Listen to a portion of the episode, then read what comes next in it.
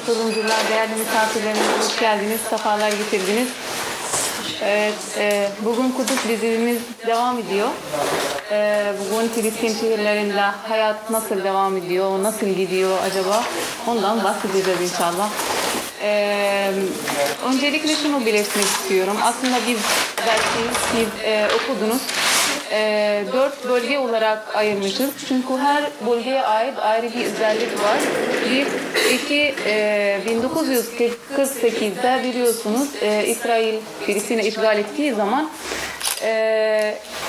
Filistin'in, yani biz şöyle diyoruz, İsrail 48 bölgesini aldılar ve kalan Batı Şeria ve Gazze kaldı. Batı Şeria Ürdün'ün yönetiminin altında kaldı. Gazze Mısır'ın yönetiminin altında kaldı. Bu süre 1967'ye kadar devam ediyor. Sonra 1967'de tabii ki o zaman da İsrail tüm Filistin'i işgal ediyor. Ve ondan sonra 1994 Yasir Arafat geldi ve Filistinli Kurtuluş Örgütü başladı, o zaman yönetimi. O zaman da yine Batı Şeria ve Gazze ayrı bir durumda kaldı. İsrail'in altındaki yaşayan Filistinler yaklaşık şu an 1,5 milyon. Onlar da ayrı bir bölge kaldı. Ayrıca Kudüs'ün tamamen ayrı ve özel bir durumu var. Çünkü Kudüs hem doğu tarafı var hem batı tarafı var ve doğu ve batı tarafı biliyorsunuz hem İsrail ve Filistin arasında kaldı. Şu an İsrail diyorum ama tabii ki İsrail yönetimi demek istiyorum. Devlet değil. Şimdi Gazze'den başlayacağız inşallah. Kısaca tarihçe kısa anlatımı başlatmak istiyorum. 1948'de Mısır yönetiminin altında kaldı. 1956 Mısır'ın ve İsrail arasında bir savaş oldu. O savaşın esnasında 6 ay Gazze tekrar İsrail'in kontrolünün altına girdi. Sonra tekrar geri döndü Mısır'a 87'ye kadar. 1994 az önce belirttiğim gibi Filistin Kurtuluş Örgütü başladı. 2000 bizim için çok önemli bir tarih çünkü 2. intifada başladı. Ondan önce 87 tabii ki 1. intifada başladı. 2. intifada başladı ve tabii ki o Gazze'yi çok etkiledi. 2005-2006 çok önemli bir tarih çünkü Gazze'den yaklaşık 25 tane yerleşik yerleri var İsrail'e ait. O tarihte tamamen Gazze'den çıkmıştır. 2008-2009 biliyorsunuz bir saldırı oldu. Tünelden dolayı bu tünelleri yıkmak için İsrail bahane kullanarak Filistin'e girdi, Gazze'ye girdi ve büyük bir saldırı oldu. Ondan sonra 2010 Mavi Marmara olayı başladı ve bu konuda Gazze'liler ve Filistinliler Türkiye'ye karşı daha da fazla olumlu bakmaya başladılar. Çünkü daha önce Türkiye ne düşündüğünü pek fazla bilmiyordular. Ondan sonra daha ciddi bir şekilde artık ilişkiler daha güçlü oldu ve yakınlaştılar. 2012'de yine bir saldırı oldu ve en son saldırı 2014. O bayağı büyük bir saldırıydı, bayağı uzun sürdü biliyorsunuz ve Ramazan ayında ve bayramda oldu. Gazze aslında küçücük bir yer. Filistin'in %1.3, yani çok da büyük bir yer değil ama tabii ki etkisi büyük. Tam bu tarafta Gazze. Akdeniz var bu taraftan, kuzey tarafından, sonra doğu, güney, İsrail var, yani İsrail yönetimi, batı tarafı tamamen Mısır.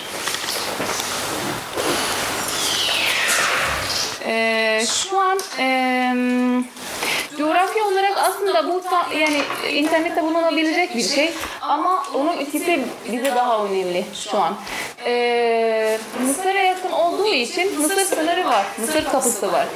İsrail'e yakın olduğu için Erez kapısı var ve başka kapılar var. Şu an İsrail'in tarafında Erez bir kapı var. O sadece yolculuk için, yolcular için yani.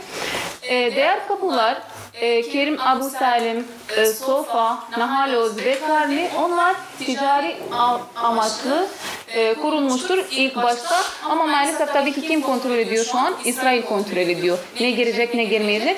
Ve Türkiye'den genellikle gelen tüm yardımlar o kapıdan geliyor. Şöyle göstereyim haritada. Burada güzel tarafı Erez sınırı kapısı var tam kuzeyde. Burada misafirler, yani yolculuk için bir misafirin diyoruz. Ondan sonra biraz daha altına Haloz sınırı kapısı, Karnı sınır kapısı, o tamamen ticari için. Ondan sonra Sofa var. Sofa tamamen güney tarafı, Mısır'dan önce. Ondan sonra Kerim Abu Salem, o da ve tabii ki batı tarafı Mısır kapısı.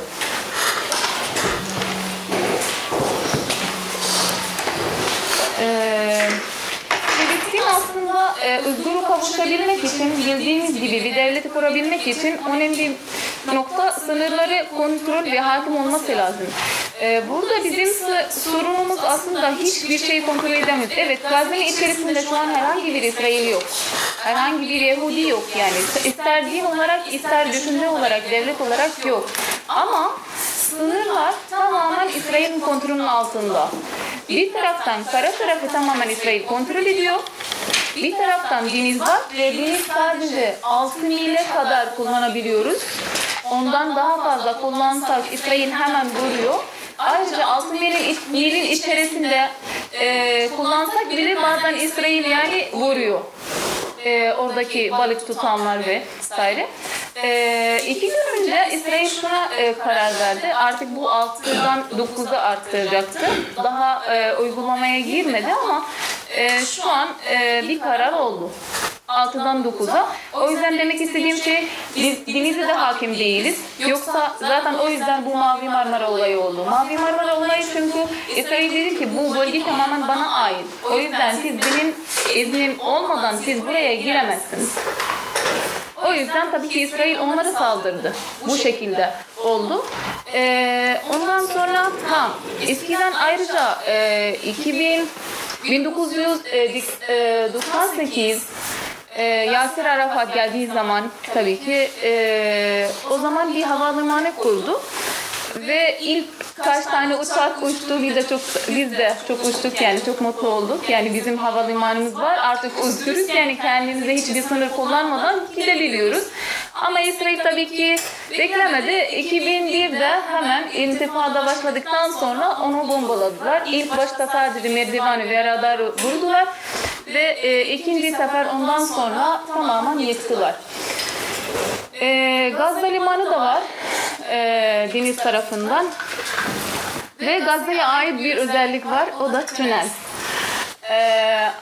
Tünel bizim genelde aslında ortaya çıkışı ilk başta, az önce tarihçi olarak anlattım, biz Mısır'ın altında kaldık. Çok uzun bir süre. Yani 67'ye kadar kaldık. O sürece Filistinli aileler hem Mısır tarafından, Sina tarafından hem Filistin tarafında yaşıyordu. Ve Mısır sonra yani 1994 tabii ki bazı aileler ayrılmak zorunda kaldı. Çünkü artık Filistin'in sınırı belli oldu o zaman. O yüzden aileler ayrıldı.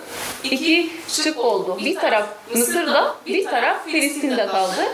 Ve bu ailenin arasında iletişim kurabilmek için onlar kendileri bir tünel kurdular. Aslında ilk başta sadece akrabanın arasında bir şey yani. Bazıları tabii ki ticari amaçla kullanıyordu ama o kadar yani belirgin bir şey değildi. Tabii ki ondan sonra İsrail'in yaptığı sınır kapatmasından dolayı Filistinler onu kullanmak zorunda kaldılar. Çünkü başka kapı yok, başka çare yok. O yüzden kullanmaya başladılar. İlk başta çok basitti yani, sadece gıda için. Sonra yavaş yavaş daha iyi oldu, gelişti. Hatta bazen arabaları bile giriyordu. Şunu da belirtmek istiyorum açıkçası, bu durum yasal değil. Biz de biliyoruz gerçekten. Yasal değil ama sınır kapalı. Başka çare kalmayınca ve savaşın altında kaldığı sürece insanların gıda alabilmek için onu kullanmak zorunda. Onun olumsuz tarafları var, elbette var. Biz Mısır sınır açsa biz buna hiç ihtiyacımız kalmaz. Ama yani o süreci kullanmak zorunda kaldık. Sonra zaten yani İsrail 2008-2009 bayağı yaktı yani. Az kaldı. Ondan sonra Mısır hatta su açtı. Tesisat suyu var ya. Onları tamamen açtı ve denizden suyu açtı tamamen onlara girsin diye. Ve ondan sonra tabii ki şu an kalan bile çok az ve nadir yani. Çok fazla kaldığını zannetmiyorum. Şöyle göstereyim.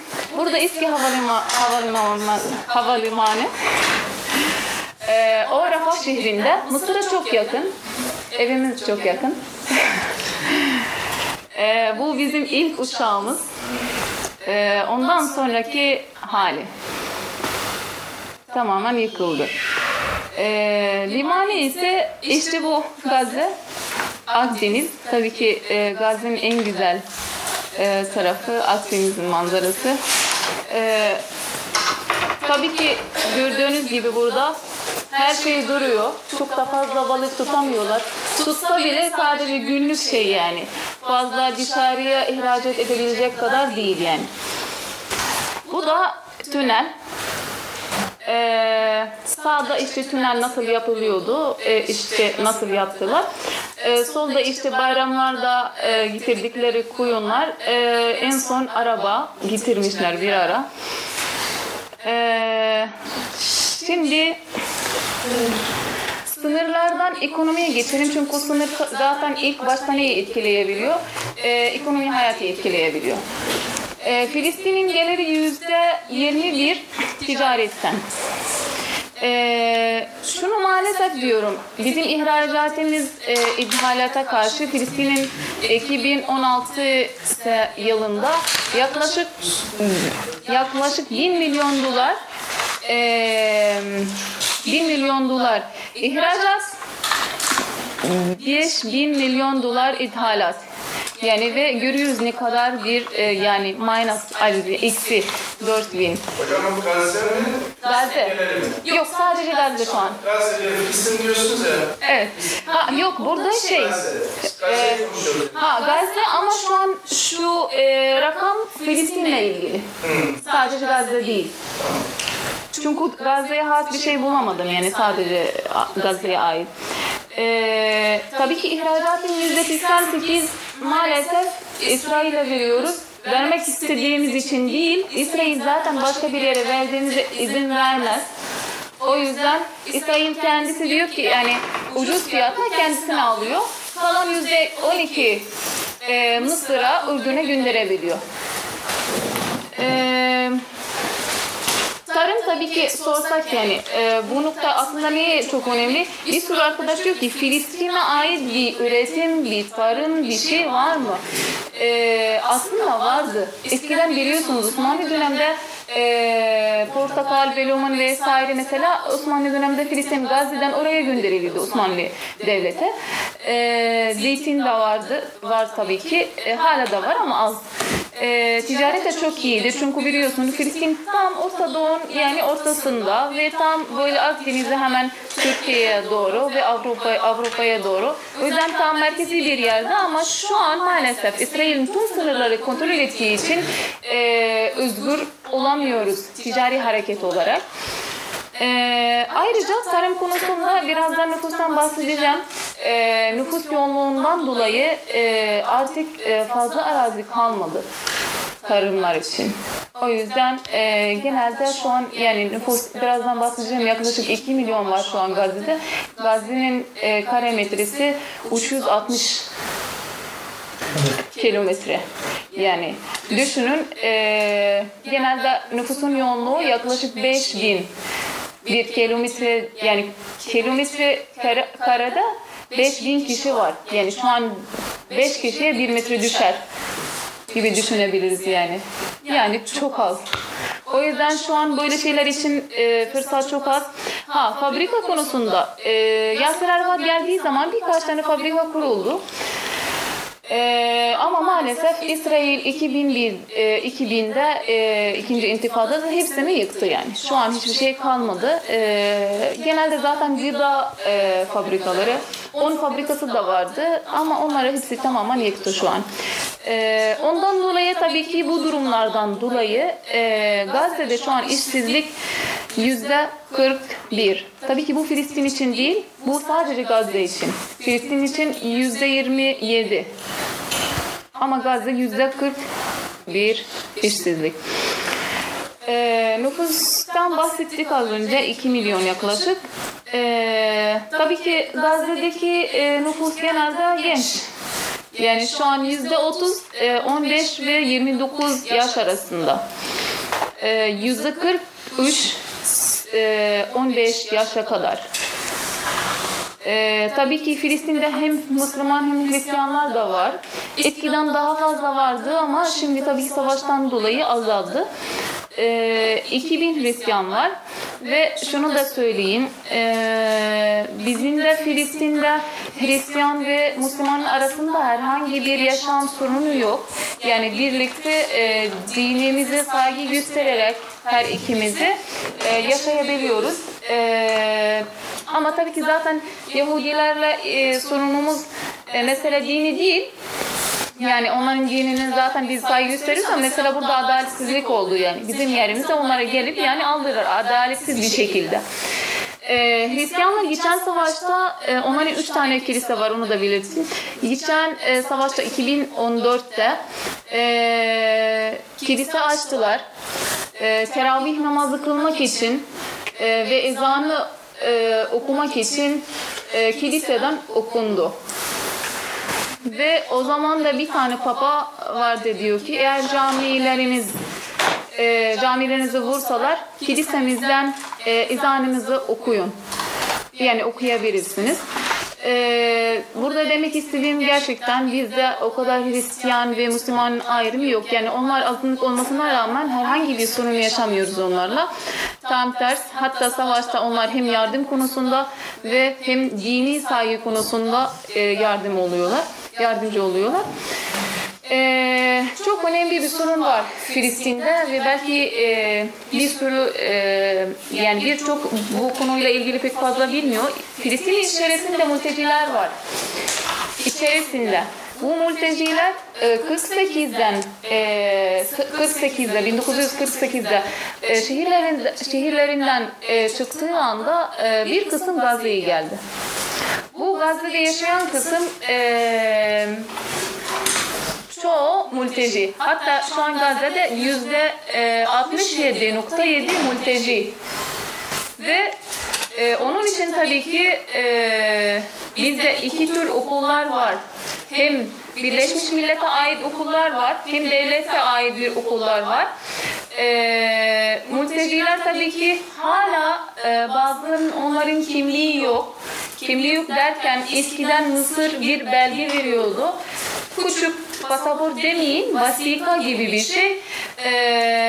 Ondan sonra çok önemli bir konudan bahsedeceğim. Kimliğimiz asıl olarak biz İsrail'den izin alabilmek için. Kimliğimiz tamam, Filistin Kurtuluş Örgütü veriyor, onu biliyoruz ama İsrail izin vermeden bu kimliği alamıyoruz.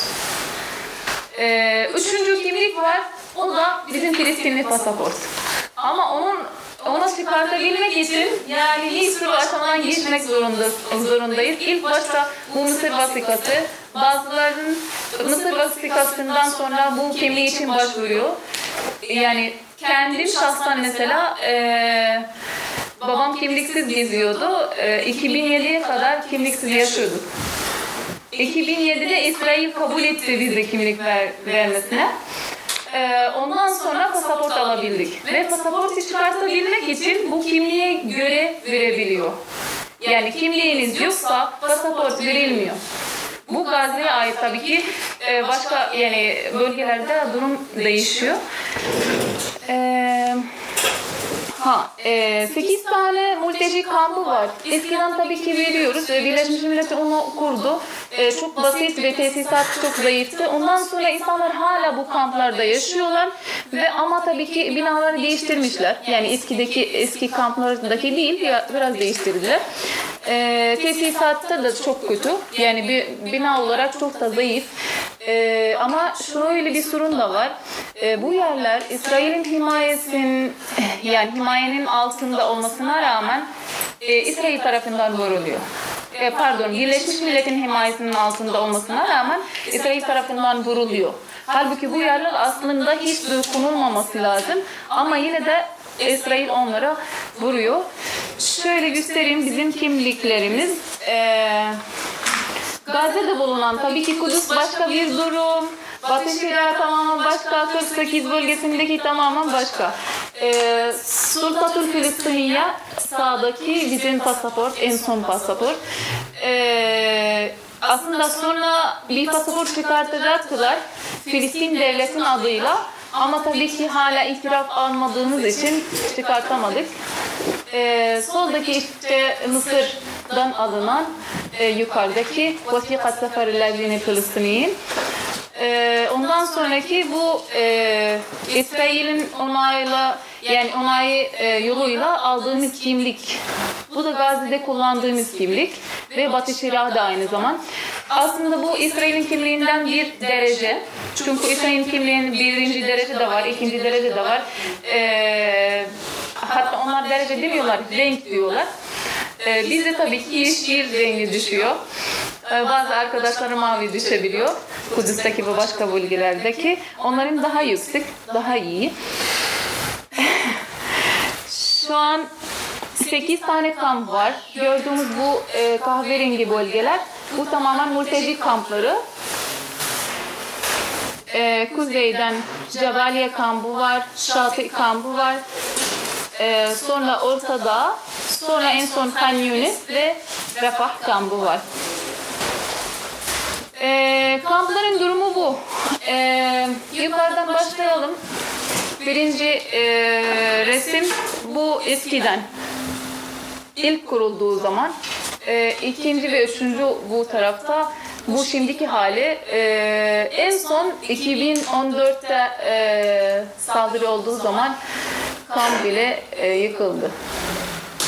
Bazı yerlerde. Ve görüyoruz şu an evler nasıl yıkıldı. Halbuki aslında yasal olarak onun dokunulmaması lazım. Sonra elektrik. Gazze'nin çok büyük bir sorun. Şu an Gazze'nin içerisinde günde 12 saat elektrik varsa bu çok büyük bir nimet. Hakikaten. Bazen 22 saat yok, bazen 24 saat olmayabilir ve bu sorun hala devam ediyor. İlk başta tabii ki 2006'da başladı, 2006 yılında İsrail öğretim tesisine bombaladı. Ondan sonra geriye tekrar yapamamışlar. Çünkü İsrail herhangi bir malzemenin girmesine izin vermedi. İzin vermediği için durum hala devam ediyor ve bize şu an günlük olarak bir şey gönderiyor. Ve gönderdiği şey tabii ki parayla, yani ücretsiz değil, %95.7 elektriğimizden İsrail'den alıyoruz. Kalanı tabii ki Mısır'dan ve Ürdün'den, o da parayla, yani ücretsiz değil. Ve biz hatta borçluyuz yani bu konuda hala, elektrik konusunda onlara. Çünkü tabii ki maddi olarak onlara ödeyebilecek şeyimiz yok yani şu an. Budgetimiz, ekonomimiz yok. Eğitim, bildiğiniz üzere Filistin genelde dünyada en yüksek eğitim oranı olarak. Yazma okuma oranı 97.2. Şu an Gazze'de yaklaşık tabii ki ikinci Gazze ile ilgili yaklaşık 500.000 ilk ve orta ve lise öğrenciler. Şu an Yunarva, biliyorsunuz Yunarva Birleşmiş Milletler'e ait bir kurum. Onlar bir kısım okulları yönetiyor, bir kısım devlet yönetiyor, bir kısım özel kurumlara ait. Birleşmiş Milletler yaklaşık %50 öğrenci hizmet ediyor bu konuda. Tabii ki ilk ve orta ve lise ücretsiz genelde ama şimdi üniversite eğitimine gelelim. Üniversite eğitimi bizde ücretli ve hiçbir zaman ücretsiz olmadı. Hatta yani ödenen para az değil yani. Diyelim ki mesela bir tıp okuyabilmek için bizim Filistin'de, Gazze'de yaklaşık bir kredi için $150 ödemek lazım. Bu minimum. Ondan daha düşük yok yani.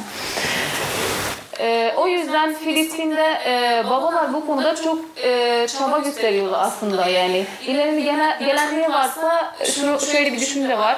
Yani biz silah olarak bir şey yapamıyoruz belki ama en az ilim yoluyla çocuklarımızı iyi yetiştirelim. İlim konusunda onlar İsrail'e bu ilimle savunsunlar. Bu ilimle Filistin'e ve özgürlüğü kavuşsunlar. 5 tane üniversite var Gazze'de. Bir tane sadece devlete ait, o da parayla. 7 tane yüksek okulu var. Kültür olarak bizim meşhur biliyorsunuz debka var, tatriz de var. Tatriz el işlemi. Şimdi göstereyim. Bir de çok önemli bir nokta var burada. Gazze'de Peygamberin dedesi Haşim bin Abdi Menaf'ın mezarı orada. Belki çok kişi bilmiyor onu. Onun mezarı orada olduğunu. O yüzden hatta Gazze şöyle biliniyor. Gazze-i Haşim. Gazze-i Haşim çünkü Peygamberin Haşim bin Abdi Menaf, onun mezarı orada. Yukarıdaki bu Haşim bin Abdi Menaf'ın mezarı. İlk iki resim. Peygamberin dedesi.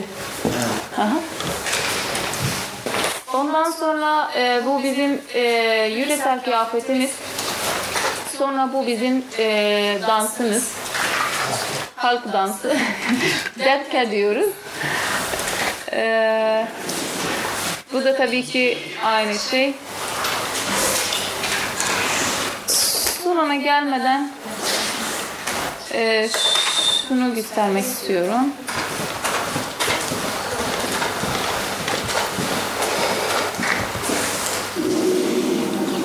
Bu Gazze'nin sınır durumuyla ilgili kısa bir film.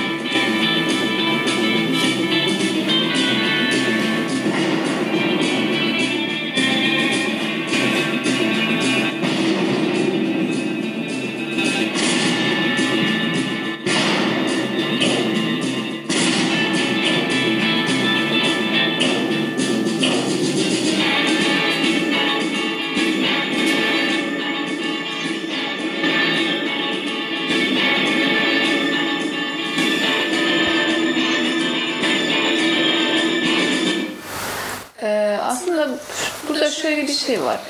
İsrail 2006'da 2005 Aralık'ta tamamen Gazze'den çıktı. Evet, askerlerimiz sağ olsunlar. Onlar yani hakikaten iyi bir emek verdiler bu konuda İsrail'i çıkartabilmek için. Ama yine de İsrail bu konuda çok da zarar görmüş gibi görmüyorum. Çünkü İsrail hala bizi kontrol ediyor. Çünkü tüm sınırları kontrol ettiği için tamam Gazze'nin içerisine girmiyor.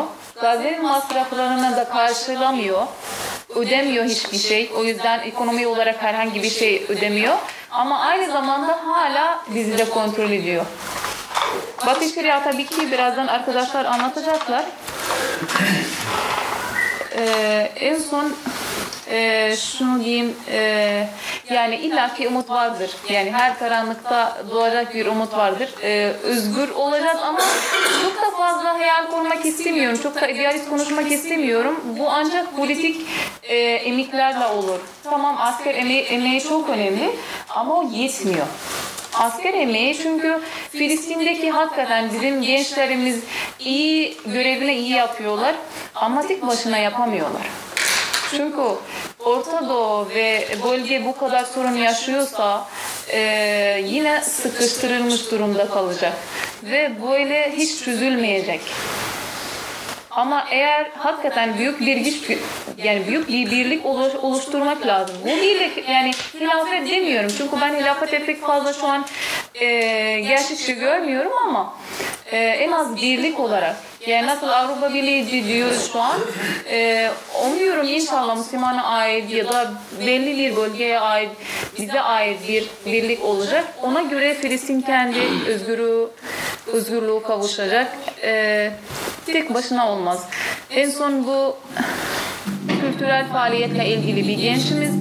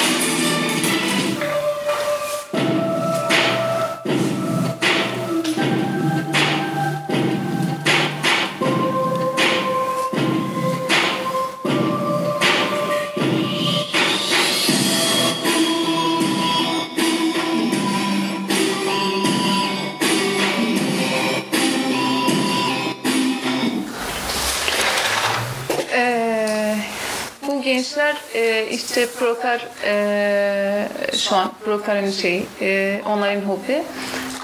Proje kurmak istediler. Bir video izlediler ve ondan etkilendiler ve tabii ki onu uygulayınca İsrail Gazze'yi vurdu ve onlar yine ona rağmen devam ettiler. Ve şu an gerçekten hala da devam ediyorlar. Gazze'nin durumu genel olarak bu. Yani saldırı oluyor ama ertesi gün okula gidiyoruz. Ertesi gün eğitimimize devam ediyoruz. Evet, diyeceksiniz ki yani mutlu oluyor musunuz, düğününüz oluyor falan filan oluyor hani. Elbette oluyor çünkü biz de insanız, medeni bir toplum illaki böyle şey yaşamak ister, sürdürmek istiyor bu hayatı ama tabii ki özgürce yaşamak istiyoruz. Beni dinlediğiniz için çok teşekkür ederim. Benim Türkçem harika olmadığı için kusura bakmayın.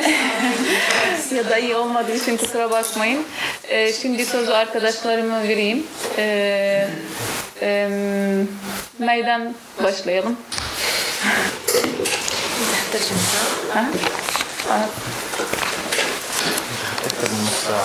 Öyle mi? Ana ma'amkul mukaddime. Teşekkürler.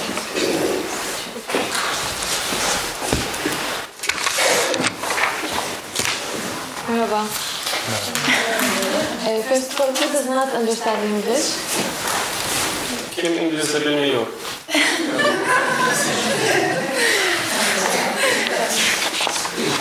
don't know how many people. Just I want to.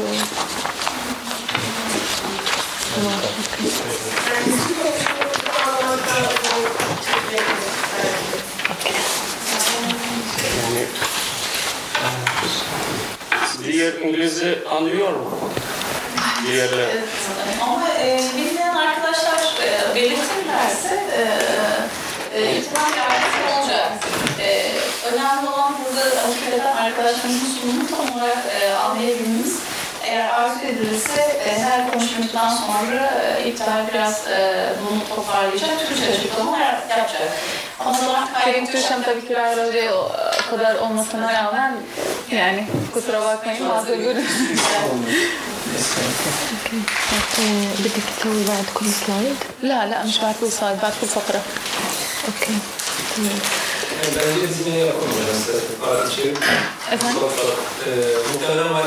Tamam yapacağız evet. Yapacağız. Evet güzel şekilde. Hi, my name is Mai.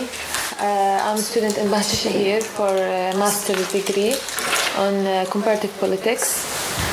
I live in Istanbul since 4 years until now. I work as a journalist and my Turkish is not suitable for talking about academic things and... Me too. Yeah, you study in Marmara, I study in Batı Şehir. And because I want to express the issue in details and in very educated, very exact way. So, kusura bakmayın. I will talk about the community I live in. As it has said before, the occupation in 1948 existed a new reality in Palestine that divided the Palestinian people in 4 or let's say 5 different let's say parts, sections and anything that you want to describe. Not areas but as population. Yeah. I think that they did it in a good way in the first, let's say, 5 decades, and then they started to lose control. When we want to talk about daily life and culture, normally we talk about how people live, how their social life goes on, and how what they eat, what are their culture is. and that's on. But when we are talking about a community who is under occupation, everything is abnormal. Yeah. So do not expect me to show you what we do really in our daily life, because everything there is not normal. It will be different than Ibtihal said. In general, people outside Palestine see that the Palestinians who live in Israel, their situation is better. But this is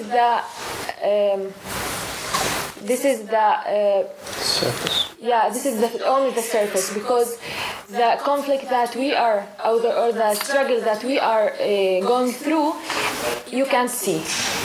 Only we can live, and we are the only people who can understand what we are going through. So I will try to explain this as much as I can. May arkadaşımız şu an 48 işgal edilen bölgesinden bahsedecek. Bu bölge, o bölgede genellikle şu an İsrail'in yönetiminin altında, ama içerisinde yaşayan Filistinliler var. Bu Filistinliler 48'de hiç yerinde çıkmayan Filistinliler ve şu an orada yaşıyorlar hala. İsrail geldiği zaman onlara İsrail vatandaşlık verdi. O yüzden onların durumu daha karışık, çünkü başka çaresi kalmadı ve her yaptıkları iş şu an İsrail'in adıyla yaptıkları için durumları daha karışık. Halbuki onlar hala Filistinler ve Filistinli olduklarını savunuyorlar ve gurur duyuyorlar. Bu durumu ancak onlar anlayabiliyorlar. Biz bile anlayamıyoruz Filistinli olarak. Çünkü gerçekten en az bir Gazze'nin içerisinde şu an herhangi bir Yahudi yok. İsrail yok. Yani o yüzden devlet olarak, yönetim olarak İsrail'i görmedik. Yani en az benim yaşımdaki arkadaşlar çok fazla görmediler. Ama onlar hala devam ediyor bu İsrail'in işgal yönetimi. Ve orada bir sürü zorluk çekiyorlar. Şu an arkadaşımız bunu anlatacak. As a background, quick one, I think that I can't open the link, huh? Uh-huh. No, I can't. I don't know. No bother. PowerPoint is internet. Map. Ah. I have a map. Harika saçıyor hocam. So a quick about history. İbtihal explained in Turkish. We are the indigenous people, the Palestinians who did not, maybe by mistake, maybe we were forgotten, maybe we fought, I don't know why exactly, there are many reasons, but we stayed in Palestine. When the Israelis declared independence in the day of the Nakba.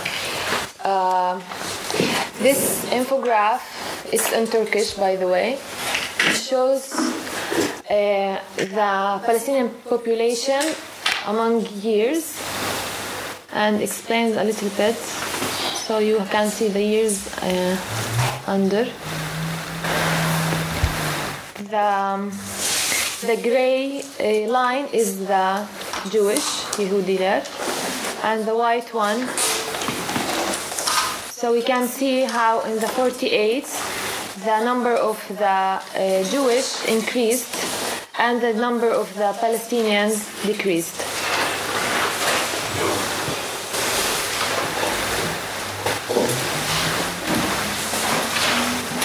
So the gap between the number of Palestinians who stayed and between Israelis is going bigger and bigger.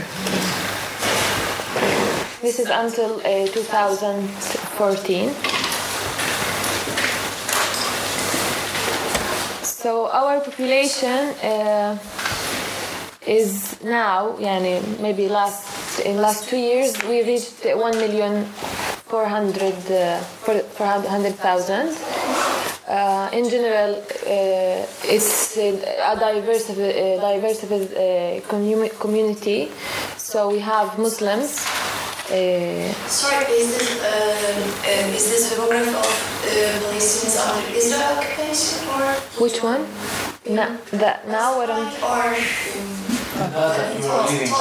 No, I am talking about the Palestinians in Israel. The people who now holding an Israeli passport and Israeli ID, but they are Palestinian. First class Palestinian, I guess. Okay. So, بدك تشرحي؟ ولا أكمل؟ كمل. Okay.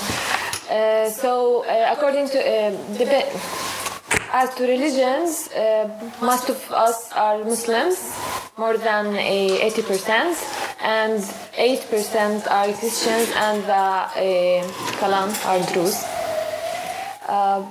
The population is young, maybe less younger than Gaza, but we're still young, because more than 30%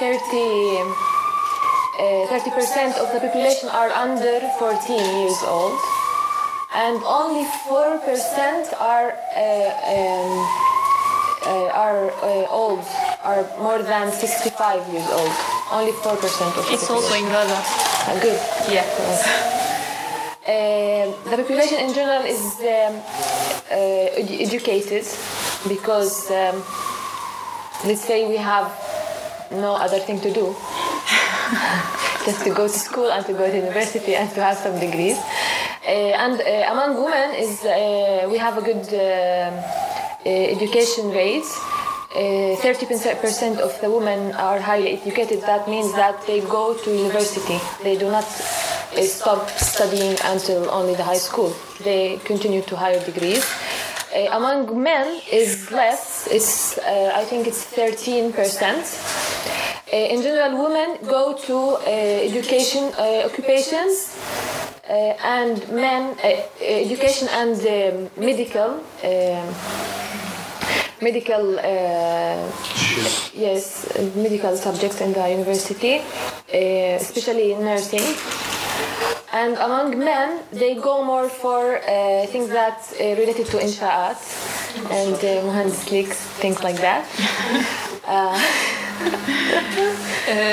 May şu an nüfusun artışı anlattı. Hem İsrail'de hem Filistin'de 1917'den şimdiye kadar 2014'e kadar 1917 biliyorsunuz Balfour sözü oldu, sözleşmesi ve o zaman İngiltere İsrail'e bir söz verdi. Biz size bir vatan vereceğiz.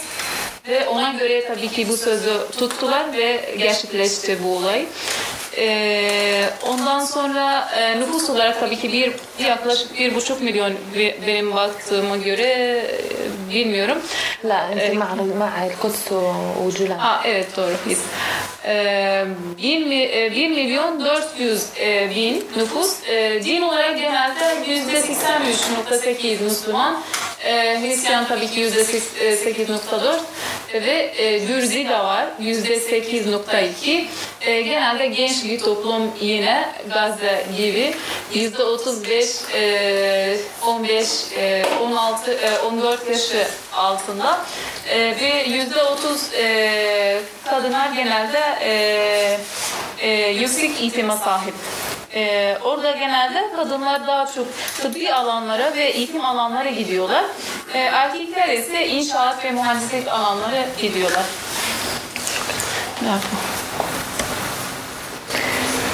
So where do we live in this big map?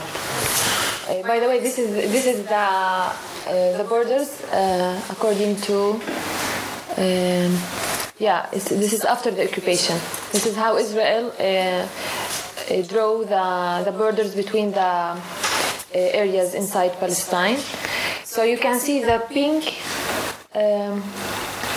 area. I live there,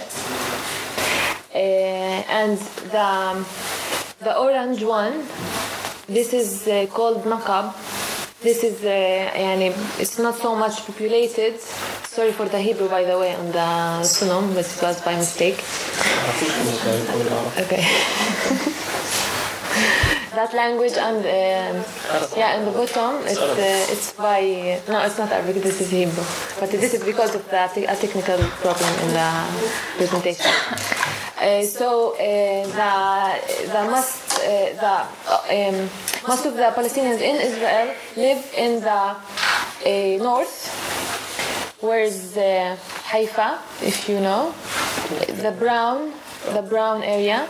We live, a lot of us live there, and in the pink area, and in the big desert, the orange one, in the bottom, yes. Also there we have a community there, but they have their own problems, although we have to explain it later. And the yellow area, this is Jerusalem. So it's yellow because it also has its own situation that Ibrahim, inshallah, will explain. And the purple one is Yafa. I think you heard about before. So let's pass to the challenges. The biggest challenge and the continuous one that lives with us every day and in every moment is identity. When I say identity, I don't mean the documents. I mean it's not a conflict, the contradiction between the documents that we hold and who we really are. And all this is you can put under. You can imagine how you can live in a place that the system that controls you tries always to make you forget that you are Palestinian. Just imagine that how, if you live in a place that tries every day, in everything, in every single detail in your life, want you to forget that you are Turkish. In your language, what you learn in school, what you see in the street, what TV channels you watch, with whom you want to talk, to what countries you want to travel. They control all of these things, some of them by law, and some of them in unobvious ways that no one can see, but we can live. Yeah. Şu an zorluklardan bahsedecek. Şu an en önemli sorun kimlik. Burada kimlik kastedilen sadece belge değil, belge dahil tabii ki, dahil olmak üzere asıl sorun burada manevi kimlik. Yani kendi kimliğimize sahip çıkmak ve kendi kimliğimizi korumak. Burada tabii ki düşünün, siz Türkiye olarak yaşıyorsunuz ve yaşadığınız yönetimin her şeyinizi kontrol ediyor ve artık Türkiye bir şey imha etmek istiyor. Tabii ki ister okullardan, ister hayat tarzından, ister televizyondan, her şeyden artık Türkiye ismi ve adı silmek istiyor. Şu an bu durumları yaşıyorlar Filistin'de, yani İsrail yönetiminin altında. Artık Filistin diye bir şey yok. Bir kısım en son ahırımla. Bir kısım yasal olarak yapıyorlar, yani hukuk kullanarak yapıyorlar. Bir kısım hukuk değil, aslında yaşanan bir durum. Kimse onu göremiyor, sadece biz onu görüyoruz. İsrail olması zaten hukuksuz. Falan hiçbir hukuki şey yok. Evet. Yani yapma şekilleri yok. Yani dayananlarla bunun nasıl hukuksuz? Evet.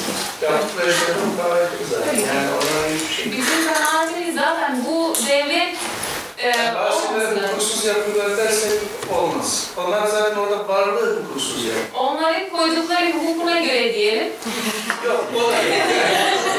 Yok yani. Tamam, onların koydukları bazı kurallara göre. Hukuk demeyin, çok olarak bize ait. Evet. O yüzden onların koydukları bazı kurallara göre böyle bir durum oldu. Bazen bu kurallara hatta bakmadan sadece yaşanan bir durum oluyor. Teşekkür ederim hocam. Sağ olun. Buyurun. So the first, the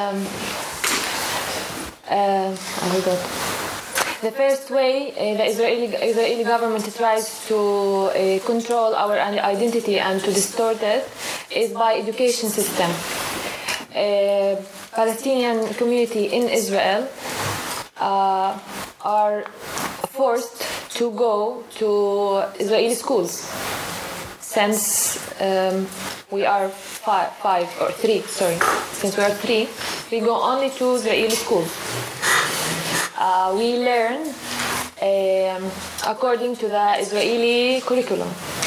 We do not have our own right to teach our children what we want. So I want to bring only two examples because we don't have time and because it's so obvious. In the national education, maybe in your schools you have a lesson that's called that teaches you what is the history of Turkey, what is to be Turkish, how you live here, and what is your relation with the government, and what is Watan Islam. So in these classes, this book, by the way, is for children who are in the second grade. Second grade, they teach them living together in Israel. So they teach children to be Israelis. In the second page, it's written, this is the only piece that's written about Nakba. You know what is Nakba? Okay, good. It's written there that the Jewish win the war and they signed an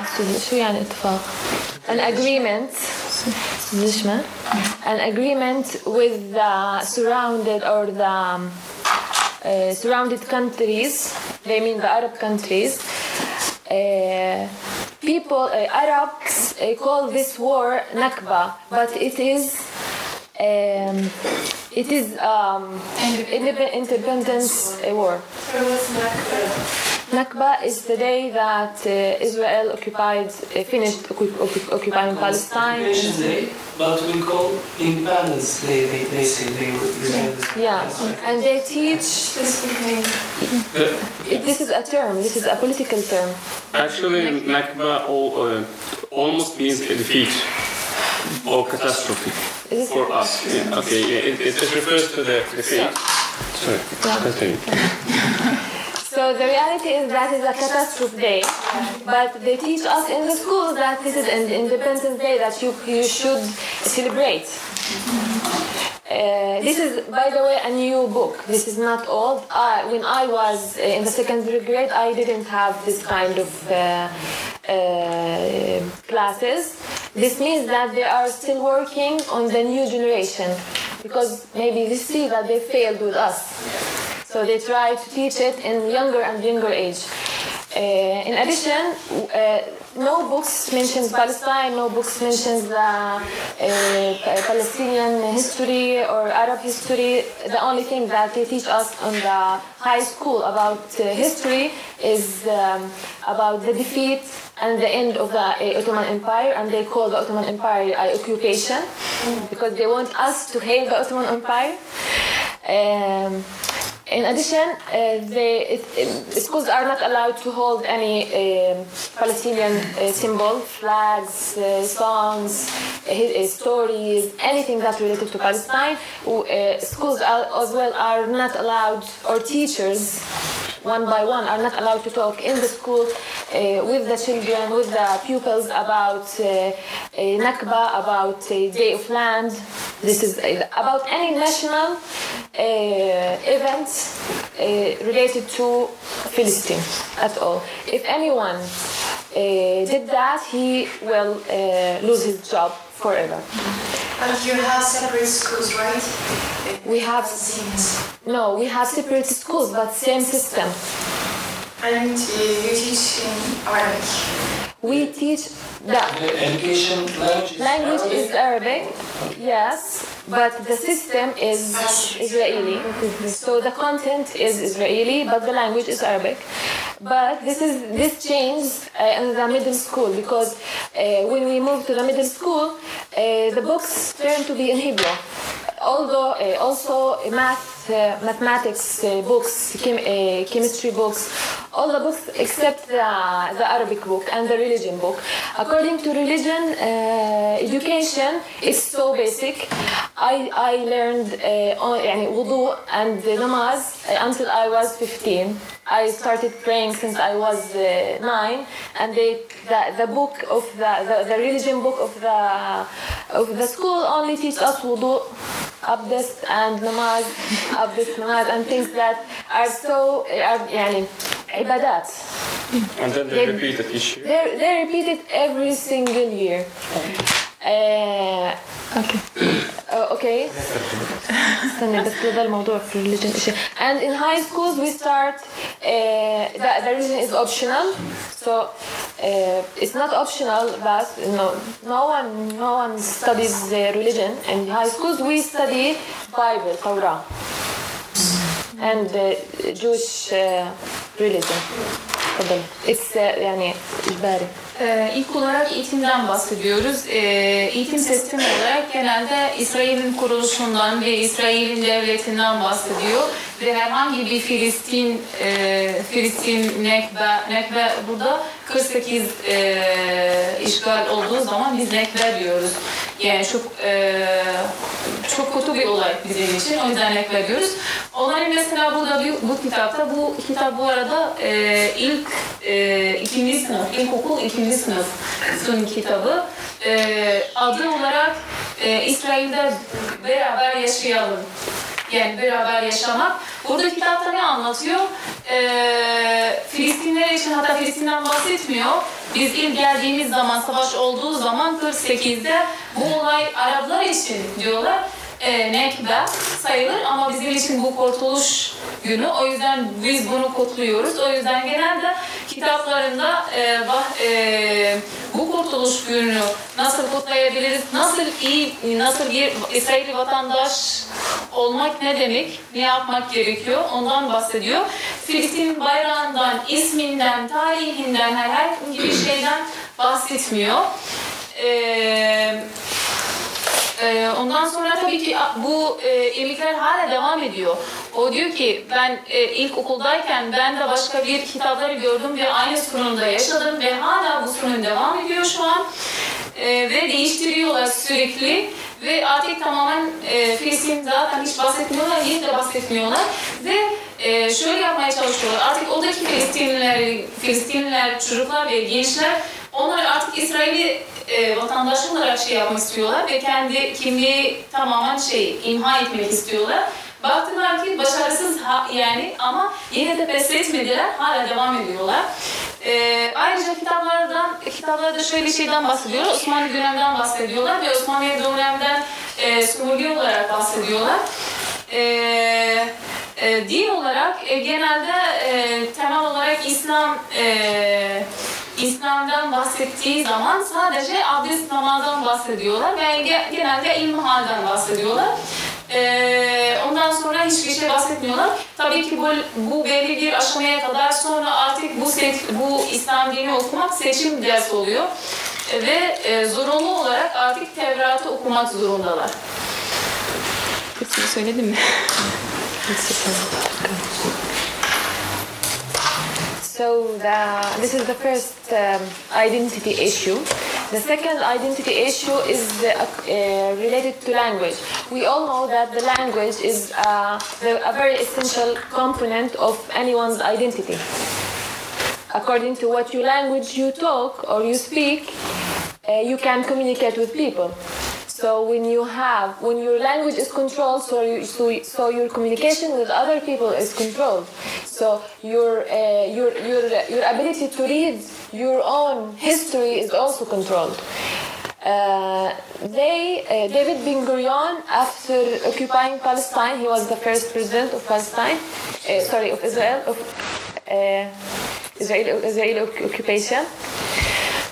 He assigned a special committee to change all the Arabic names of the cities and the villages and all the areas into another names, Jewish names or names that related to Israeli agenda. takvim. La agenda. And they changed also the takvim. We used to use the Hijri or the Miladi. And then now there's a special law that talks only about that we have to use the Hebrew Tari Taqwim, you understand that? Hebrew calendar. So the Hebrew is a dominant language in the public sphere. So when we go outside, when I go outside my village, if I want to buy something from the mall, I need to speak Hebrew. If I want to go to do anything related to any formal bureaucracy, I need to speak Hebrew. In university, at school, we start learning Hebrew since I started when I was 10, but my sister now, she started when she was 7. Under the law, for Israeli occupation, Arabic, let's assume that it's democracy. Under the law, the Arabic is a formal language, but it's absent from the public sphere, and if it's used wrong. How is that? This picture on the right side, it's in the Vergi Dairesi, one of the Vergi Daireses there. So the Hebrew is translated into Arabic wrong. It's not a small mistake with the grammar. No, it's a different thing, and it's totally different meaning. So if you are facing Arabic in the public sphere, it is wrong. So your children read this, and they think that this is the Turjuman, but it's not. Let's say the last one is it should be مرحب مغان, يعني ملجأ. Sığınmak. But the translation is milyon metre müka'ab. How can we say that? Burada sun yazılan milyon metre müka'ab aslında İbranice yazılan sığınak, ama Arapçada yazılan milyon metrekare. Yani hiç alaka yok tercüme olarak. So this is done. It is not by mistake. This is everywhere. In the airport you can see this. In schools you can see this. In any brochure that is translated from any formal institute, it's also this. Another thing related to the names of the neighborhoods, and names of the streets is also controlled. The other picture is from my village. One historian from my village decided to change all the names of the street because they were Israeli names. He turned everything that's into names that related to Palestinian identity and Palestinian history and the history of the village itself. So this road is Yasir Arafat Road. It was something else, and he turned it to Yasir Arafat Road. Last month, the Israeli Prime Minister Benjamin Netanyahu wrote in his Facebook and came up with a speech against this. And they forced the municipality to change it because one of the Israeli soldiers complained about it. So we have three streets in my village called one Yasir Arafat, one Abdul Qadir Husseini, which is one of the Palestinian historical leaders. And the other one is Al-Qassam. We all know what is Al-Qassam. It's not the rocket, it's also a leader. The leader. So you can imagine how the government is trying to change every detail in our life, even if we try to keep it or to preserve it or to do any a new action to keep it for ourselves. So this is for them. İkinci olarak dil. Tabii ki bir milletin kimliğini silmek için dili silecekler ayrıca. Orada tabii ki David Ben-Gurion ilk geldiği zaman şunu yapmak istedi. Tüm şehirlerin isimleri ve köylerin isimleri Türkçeden Arapçadan Arapçadan İbranici'ye çevirmek istedi. Zorunlu olarak tabii ki. Arkadaşım diyor ki, çevirse bile bazı yerlerde Arapça yanlış olarak yazıyorlar. O yüzden çocuklarımız onu okuduğu zaman yanlış öğreniyor. Buradaki örnek gördüğümüz gibi vergi dairesi nasıl şey yapmışlar, sığınak 1000 metrekare. Ondan sonra Arapça resmi dil olarak var yani. İsrail'de resmi dil sayılıyor. Ama seçme olarak yani ikinci dil ve kullanmak isteyen ama ayrıca onu şöyle diyeyim, yumuşak yollarla onu şey yapmak istiyor, silmek istiyor. Tamam biz onu resmi dil olarak şey yaptık da ama tabii ki burada yanlış yapıyoruz, yanlış yazıyoruz. Ayrıca şeyden bahsetti, onun yaşadığı köyde bu şey var, caddenin ismi genelde bazı Filistinlerin Filistinlere göre yazılmış. Yasir Arafat, Abdülkadir Hüseyin'i izlediğim Al-Qassam. Ondan sonra Netanyahu şuna itiraz etti, dediler ki bunu da değişmesi lazım çünkü bir tane asker geldi ve şikayet etti, ben onu değiştirmek istiyorum, ona göre artık o da değiştirmek istiyor, yani o bile kalmayacak yani. Ve tabii ki bir dil yıkmak yani onlar sizin kültürünüze aylar, hangi bir şey kalmayacak, onu demek istiyorlar. Evet. Tamam. Herkes bir şey. So some other things I think that I want to talk about is the freedom of solidarity and belonging. So as I explained, and I hope that you will keep this in your mind always when you see someone Palestinian with Israeli passport, that we are not free to show solidarity with Palestinians on West Bank, on Jerusalem, on Gaza. What that means? That means that during Gaza war, everyone who put his profile picture in Facebook, black or black with a name of Gaza or black with a picture of one of the Shaheeds, or he was arrested and punished, or he lost his job. So they go into details to prevent the connection between Palestinians in Israel under their control and Palestinians all over the world. And this happened also to, this is a new thing, this is not old. We're talking about something that since the 2000, since Facebook established.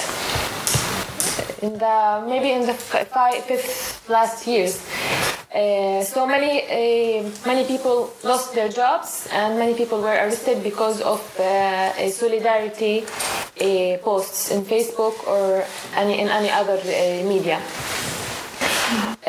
In addition, sosyal medya olarak Filistin'den, ister şehitten, ister yaralı kişiden bahsetmek, onun cezası işten kovulmak, kendi oturduğu yeri kaybetmek derken yani kendi görevi de kaybetmek. Halbuki bu yeni bir şey aslında, yani biliyoruz zaten internet ne zaman ortaya çıktı, ayrıca Facebook, sosyal medya ne zaman ortaya çıktı, ama tabii ki ona göre bazı kuralları öğretmeye başladılar. Evet, onu bile yapmak suç. Exactly. Another thing that is so important in our community, as I said, we go, in general, we all go to universities. So there, you all have the students.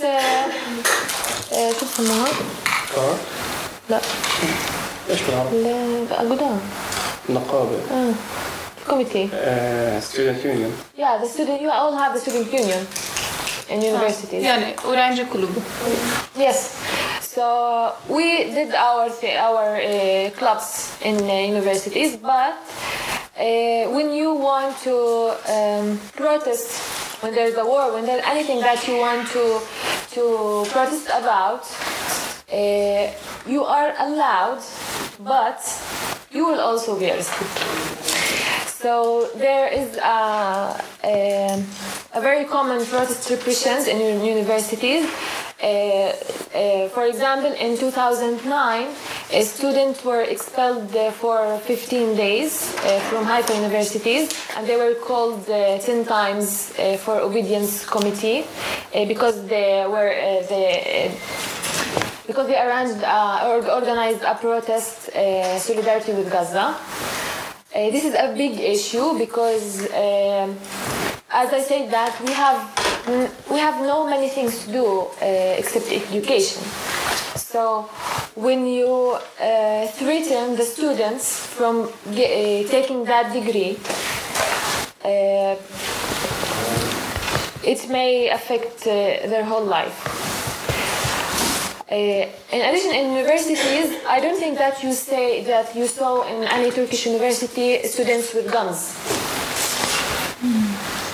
Any Jewish student in Israeli universities is allowed to have his own arm, gun. And we have seen many pictures in the last 2 years. For let's say my friends were sitting in the lecture, and someone came in and sat next to her, and she looked like this, and she saw the gun here. I don't think that there's such a thing in the world that students are allowed to hold arms. Öğrenci kulüpler de var orada. Filistinliler tabii ki katılabiliyorlar bu öğrenci kulüplere, ancak katıldığı zaman tutuklanabiliyor İsrail tarafından ve bir sürü zor yaşayabiliyorlar. 2009'da mesela Gazze'yi desteklemek için bir sürü eylem yaptılar. Tabii ki onlara hemen ceza verdiler.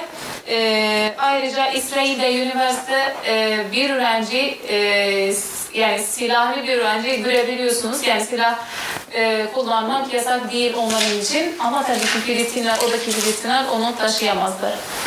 Yasal olarak oradaki İsrailler onu silahla gezebiliyor üniversitenin içerisinde. Sınıfa bu şekilde girebiliyor. So all the issue with the freedom of solidarity is related to connection.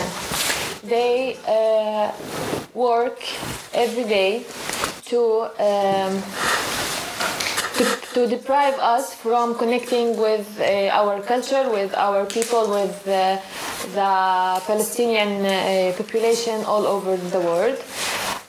When you say no language, that means no connection, that means no identity, and that means you are not anymore a Palestinian. So it's easier to make you Israeli then. The connection issue is related also to movement.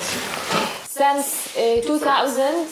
And until 2008, the West Bank was closed, and also Gaza is closed until now. So I have never went to the West Bank. I have never went to the West Bank between these 8 years. And after that, the first friend that I had from the West Bank, which is another Palestinian territory, is Ghaida, that girl that's sitting there. It's my first friend in 2014, while I'm 20, when I was 26 years old, to have a Palestinian friend from other area, and we met here in Istanbul. So this is another issue that we all met in Istanbul because we cannot meet there. Also, the visiting, when you talk about connecting with your own, with your normal cultural space, you also talk about the Arab countries. We are not allowed to go to Arab countries. We are also only allowed to go to Jordan, Mısır, because they have a peace agreement with Israel. This is not related to us. This is also only related to what Israel wants. And going to Umrah is so expensive, and it's so hard, and we have to go into a very expensive and long process through Jordan. And by the way, yesterday more than 100 buses went out from the Palestinian territories in Israel to go to Umrah, and Jordan closed the borders in their face, and they told them go home. We are talking about thousands of people. So we cannot connect with Arabs. But we work on this. Me and my friends, we want to connect with Arabs. If you visit Lebanon and Syria, you are committing a crime. So you might lose your residence, and you might be expelled from Palestine forever. And this happened. If you know if you know Azmi Bshara, you can read his story. This is one of the stories that for a leader who was expelled or he was threatened because he visited Lebanon and Syria. So this is a big issue that makes our community is closed and not able to know herself or to meet her normal environment. Sonraki sorun iletişim sorunu.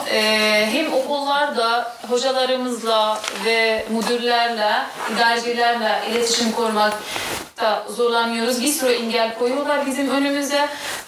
Ayrıca ulaşım ve hareket konusunda iletişim kurmak zor. Çünkü İsrail yönetiminden, yani Filistinli arkadaş Batı Şeria'ya gidebilmek için çok zor, gidemez. Diyor ki ben 26 yaşındayken ancak bir Filistinli arkadaşım oldu başka bir bölgeden. Daha önce başka bir Filistinli arkadaşım olmadı başka bölgeden, çünkü herhangi bir iletişim yolu yoktu. Tabii ki ayrıca sadece Filistinli değil, Arap ülkeleri de dahil, Arap ülkelerle iletişim kurmak yasak, yani herhangi bir ülkeye rahat gidemiyor. Tabii ki Ürdün ve Mısır hariç, zaten Ürdün ve Mısır bazı kuralları tabii ki İsrail'in istediğine göre uyguluyorlar. O yüzden Umre'ye gitmek mesela çok zor ve çok pahalı. Bir arkadaş mesela Ürdün'e gitmek Umre'ye gitmek istedi. İsrail izin verdiği anda bile Ürdün kapattı ve izin vermedi. Bu konuda tabii ki şunu da belirtmek istiyorum. Gazze'liler Batı Şeria'ya gidemez. İsrail'e de gidemez, Kudüs'e de gidemez. Mısır'a gitse bile vizeyle gidebilir. Biz sadece Mısır'dan geçiş olarak kullanıyoruz ve tabii ki güvenliğin altında. Yani rahat geçemiyoruz. Tabii ki ayrıca başka arkadaşların durumu da aynı şey, çok zor. İletişim kurmak hakikaten sosyal medya olmazsa ve internet olmazsa ben mesela çok zaten Meyla burada tanıştık, İbrahim'le burada tanıştık, Muaz'la burada tanıştık ve başka bölgelerden bir arkadaş bulmak Filistin olarak ya da Arap daha kolay da Filistin olarak zor. So continuing with the... Lübnan ve Suriye özellikle herhangi bir arkadaşın Lübnan'dan ya da bir Suriye'den bir arkadaşın varsa bu bir suç sayılır İsrail için. O yüzden işinden kovabiliyorlar. Say that also the prison punishment could be more than 15 years. Onların koydukları ceza 50 yıldan daha fazla kovmak ya da millete ihanet etmek gibi sayılır. İsrail'e ihanet etmek gibi sayılır. So how is culture under occupation? So it's also limited and conditional. So if you want, we have only one theater that is threatened to be closed because the Minister of Culture not refused, but she complained about one play that they played there about.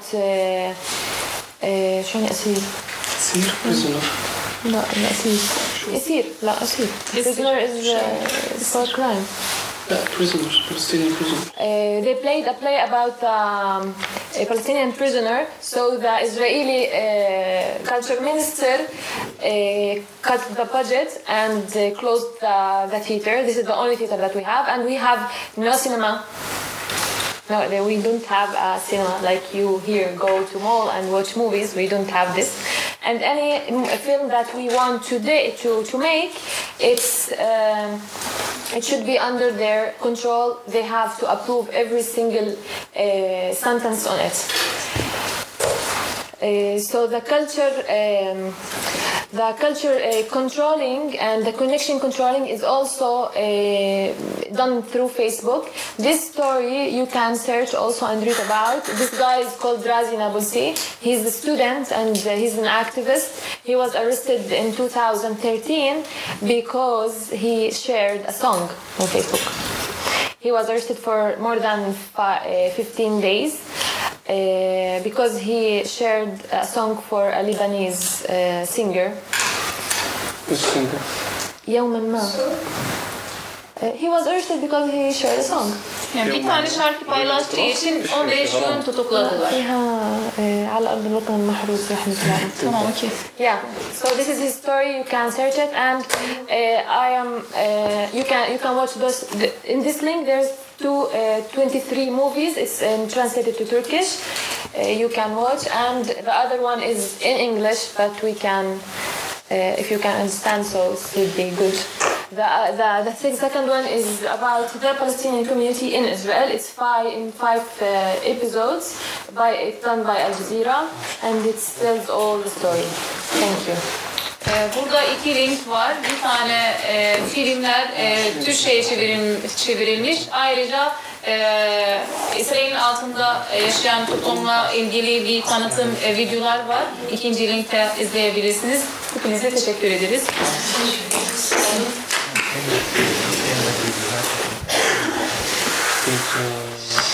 Şimdi söz arkadaşımıza Muad'a vereceğiz.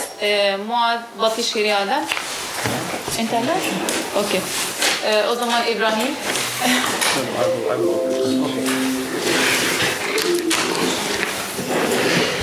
İbrahim Kudüs'ten bahsedecek. Tabii ki çok önemli bir konu ve aslında zaman çok dar ve kısıtlı. Anlatılacak çok şeyler var. Bugün inşallah genel bakış olarak en az anlatırız. Buyurun. Hoş geldiniz. Hadi inşallah. Okay, hello everyone. My name is Ibrahim Abu Arafe. I'm studying here and doing master. Önce de biraz Türkçe konuşayım.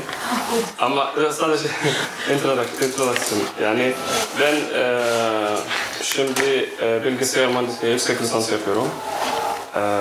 Ama tam hayatım Filistin'de yaşadım. Kudüs'te yaşadım ben yani.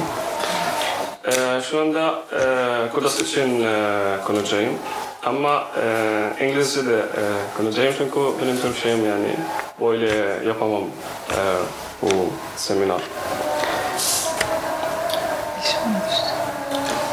Okay, so I'm going to turn into English now.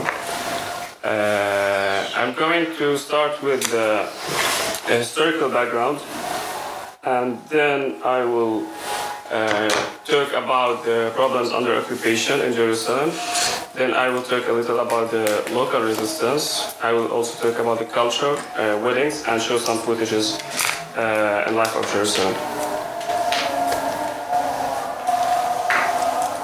Okay, so starting with historical background, why we decided as a group to split Jerusalem and make it with a single presentation. What's the difference between Jerusalem and the 1948 territories?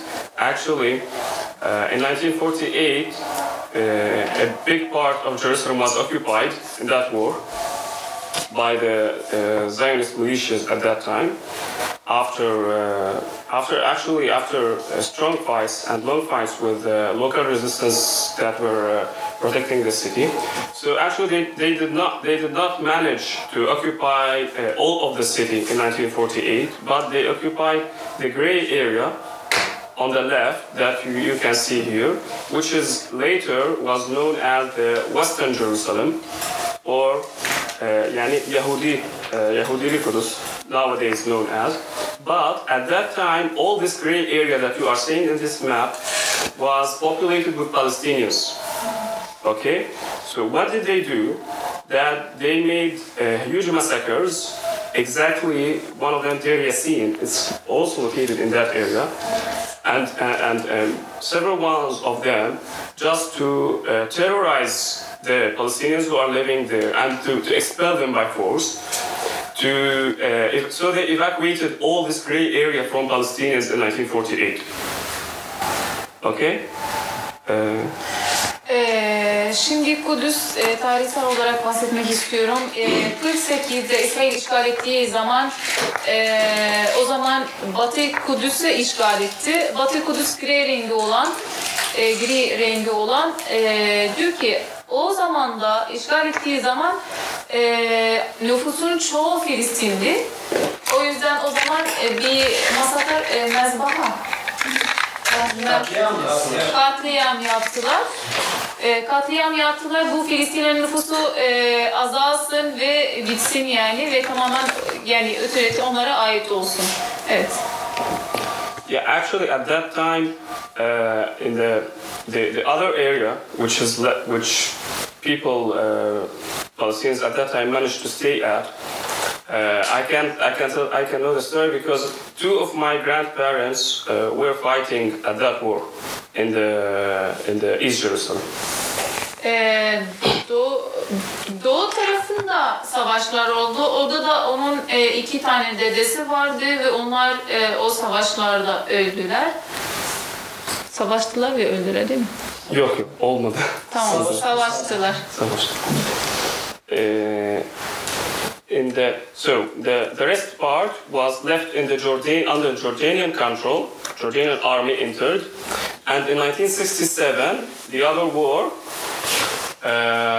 Israeli army defeated the Jordanian army. Okay. Az önceki Ürdün'ün, Kudüs'ün doğu tarafı Ürdün'ün yönetiminin altındaydı. Sonra tabii ki 1967 durum değişecek. Buyur. And they occupied the rest of the city at that time since 1967, and they are now occupying the whole city of Jerusalem since that time, including the old city, Al-Aqsa Mosque, and everything. So since 1967, we are talking about East Jerusalem between the red line in this map and the black line. You can translate just. 1967 tamamen Kudüs'ü işgal ettiler. Doğu ve batı tarafı, ister bu kırmızı olan tarafı ve ister bu siyah belirgi olan taraf, çizgili olan tarafı tamamen kapsıyor. Yani Mescid-i Aksa da kapsıyor ve oradaki camiler her yere kapsıyor.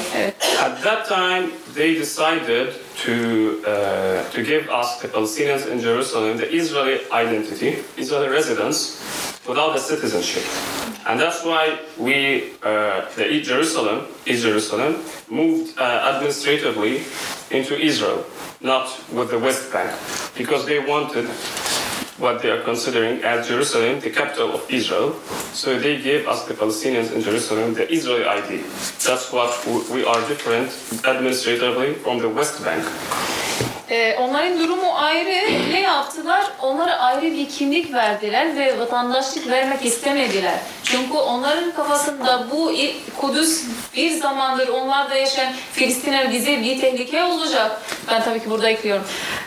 O yüzden tehlike ve tehdit olacağı için biz onlara zaten hiç vermeyeceğiz vatandaşlık. Sadece bir kimlik veriyoruz Kudüslülere ait.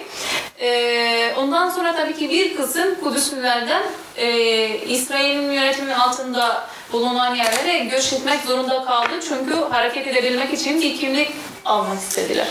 Okay, so we finished the historical background, but we can look at this map again, and we can see the blue areas are the ones that represent the Israeli existence, Jewish settlements. The green ones represent the Palestinian neighborhoods. So between the red line and the black line, check how many blue areas are there. These are settlements built after 1967. According to international law, they are illegal. According to us, the whole existence of occupation is illegal. But also notice how they are. These settlements prevent the Palestinian neighborhoods from expanding. Okay. Which threatens the Palestinian population in Jerusalem and existence, and that's their plan, to decrease the Palestinian population for the sake of the Jewish population. Gördüğünüz burada mavi alanlar yerleşik yerler. İsrail'in 67'den sonra kurduğu yerleşik yerler. Yeşil ise Filistinlilerin bulunduğu yerler ve gördüğünüz gibi burada Filistinlileri tamamen ayırmışlar. Çünkü iletişim kurmamak için, çünkü onlara tehdit olarak olabilir birleştikleri zaman. O yüzden ayırdılar, ayrı ayrı bıraktılar. Evet. So now I'm going to contain in details about the problems under occupation, starting with the first problem. Actually, for people under occupation in Jerusalem, the main problem is just to remain in Jerusalem. Okay, the biggest challenge is how to remain in Jerusalem. All the factors the occupation that is using is to get you out of Jerusalem. Either the first one is that they threaten you every time to cancel your residence. They are considering you temporary resident, so they are threatening you to cancel your residence either if you are, according to the law that they have put, that if you exist outside of Jerusalem for a couple of years or 3 years, you may just lose your residence and may not able to live in Jerusalem again at all for your whole life. This is one. Even if you just moved to live outside of the borders of the Jerusalem municipality. Okay? So according to studies, there has been 14,000 Palestinians from Jerusalem since 1967 that they got their residence cancelled. They are from Jerusalem, from East Jerusalem, but they cannot go there again. And you can meet anyone from Jerusalem, and anyone has some relatives from his. For example, but my uncle and aunts were outside of Jerusalem in the 1967. They were born there in Jerusalem, but because they were outside, they cannot now enter Jerusalem again. Except so for the ones who have passports that can make visa, and he needs to enter his hometown with a visa. Burada Kudüs'ten 7 seneden fazla çıkan kişi kendi evini kaybediyor. Yani İsrail artık bu senin evin değil yasal olarak ve girse bile onların şu an girebilmek için izin ve vize alması lazım. Birinci nokta sanki tekrar önceki slayda şey yapar mısın? Yaklaşık şu an 14,000 kişi kendi evini kaybetti Kudüs'te. Other reasons that you may lose your residence, even if you stayed at Jerusalem, you may lose it for political reasons, according to they. For example, what happened with 3 Palestinian parliament members and a Palestinian minister, that Israel has cancelled their residence and expelled them out of Jerusalem. One of them is also my uncle among these people. Sadece ondan dolayı değil, ayrıca siyasi nedenlerden dolayı senin evini de kaybedebilirsin. Örnek olarak onun amcası da aynı şekilde onun evini kaybetti. Yeah, he was a minister in the a minister in the Palestinian Authority actually. Bakandı. For Jerusalem affairs and Israel has used this as the accused. Also accused him from belonging to a legal organization, which is Hamas, and that for that sake he has been got his residence cancelled. Onun amcası Kudüs İşlemlerin Bakanı. Tabii ki onun için izin vermediler siyasi neden olarak. Ayrıca onun sanki siz Hamas'la anlaşıyorsunuz gibi bir suçladılar. Okay, so if again the challenge that you have to remain in Jerusalem for even if you got your residence and you managed to keep your residence and you need to grow as a family, and that's the biggest challenge actually for youth who want to marry. to create families or families that want to grow. There is a very huge crisis in housing and building. The Israeli occupation municipality does not give permits regularly for Palestinians in East Jerusalem. How they split the city into areas, and they consider the areas of the Palestinian neighborhoods as where you need a lot of procedures to get a permit. So you would apply for a permit of building, and you may get it after 5 or 6 years. Or you may not get at all, because they may consider that this land should be specialized for something else for their sake. And as a result, so what people do, people just need to survive. They either move out of Jerusalem because they can't afford to stay, and then they may lose their residence, or they would build without permits. So as a result, Israel occupation would demolish, and there are thousands of houses without permits because they cannot get permits. There have been since 1967 thousands of houses demolished by Israel occupation forces. 2,000 of them in 8 years only, between 2000 and 2008, 2,000 houses were demolished.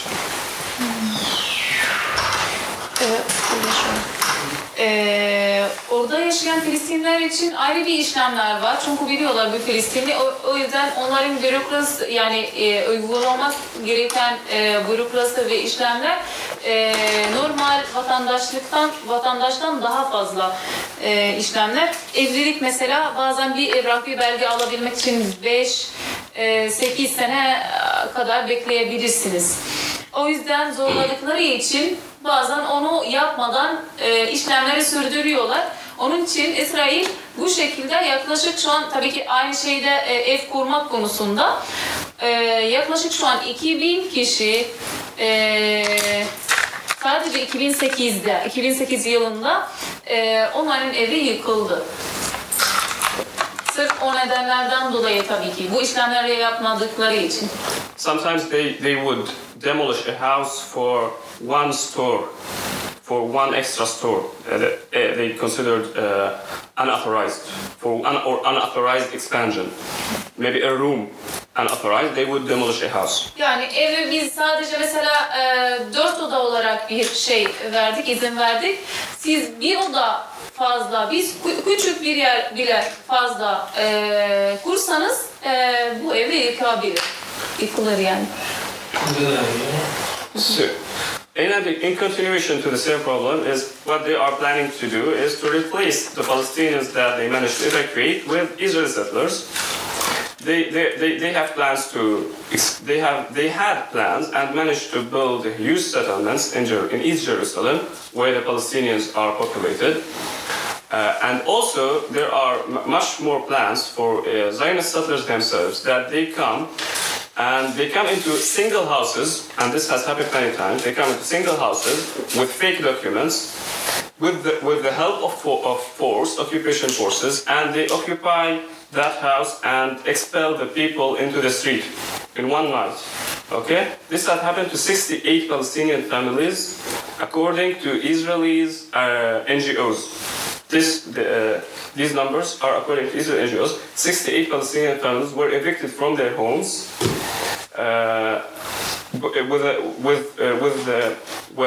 by settlers and Zionist forces. And actually, those houses were built before 1967. Okay, so they did not make anything unauthorized according to Israel. So even if you are living in your house, you may be threatened to be evacuated into the street. Ayrıca tabii ki onların planları var. Özellikle Filistinlilerin bulundukları yeri, onların içerisinde bir sürü yerleşik ne Mustafa sesini? Yerleşik kurmak istiyor. Yerleşimi kurmak istiyorlar.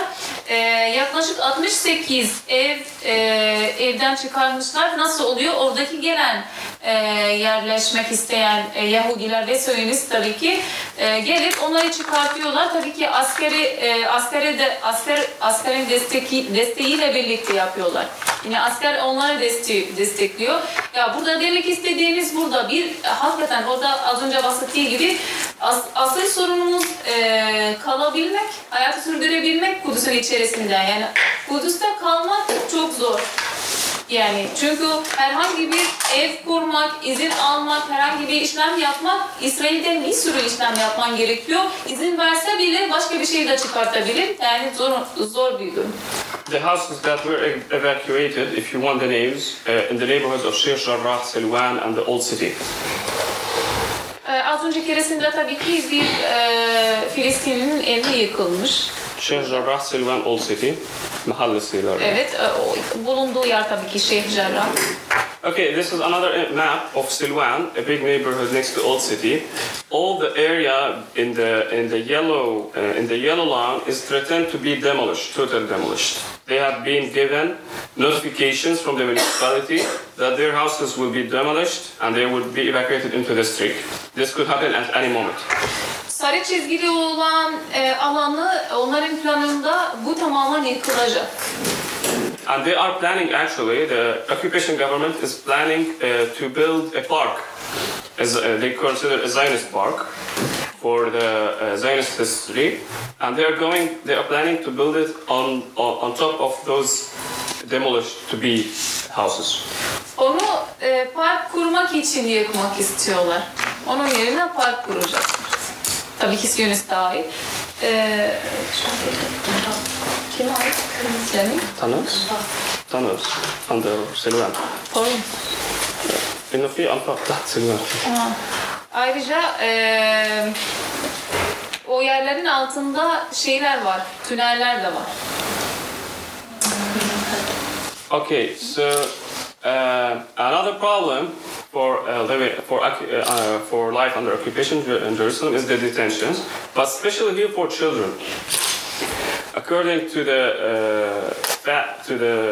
surveys and studies by Abdamir organization, which calculates all prisoners in Palestine, the majority of detained children, or the city that has the greatest number of detained children, is Jerusalem.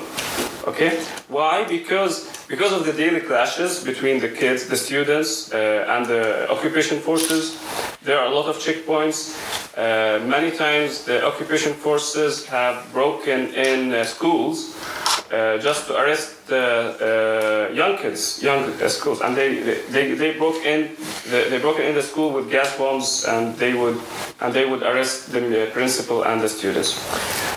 You can see from this number that in 2004, in 3 months in the year, only in the period of 3 months in 2004, 406 children were detained in Jerusalem only, in the small city of Jerusalem. Dikkat işkence görmüşsün. Ertuğrul arasında.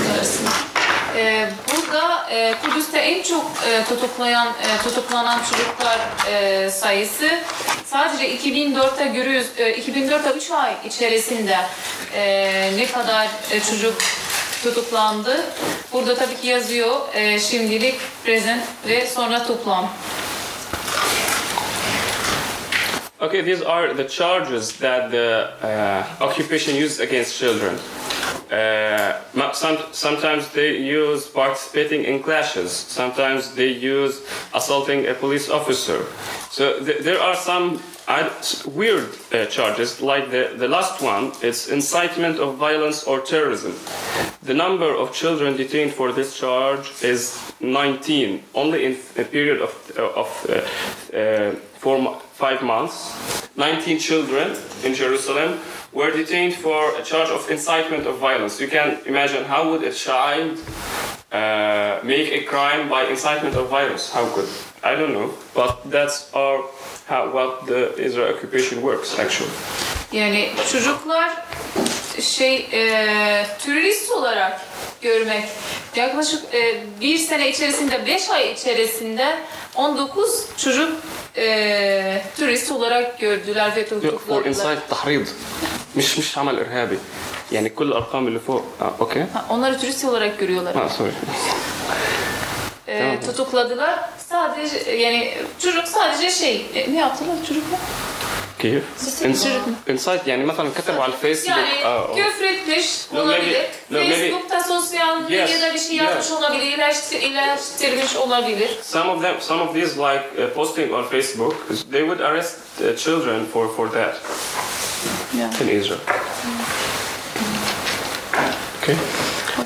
So other problems also, there's the wall, the separating wall, also known as the apartheid wall. It was built in 2002 to divide the West Bank and Jerusalem and to confiscate many lands. After the building of this wall, three main Palestinian neighborhoods were moved out of Jerusalem, which decreased directly the Palestinian population in Jerusalem. And also people, now there's the checkpoints where this Kalandia checkpoint, where people spend hours daily on this checkpoint, and it's a very, very bad checkpoint. You would go there, you may spend 2 hours daily on going and back, like 4 hours sometimes, because of the traffic and because of the people and because of the very bad treatment of the soldiers. I used to pass it daily when I go to university. It was the most terrible days of my life.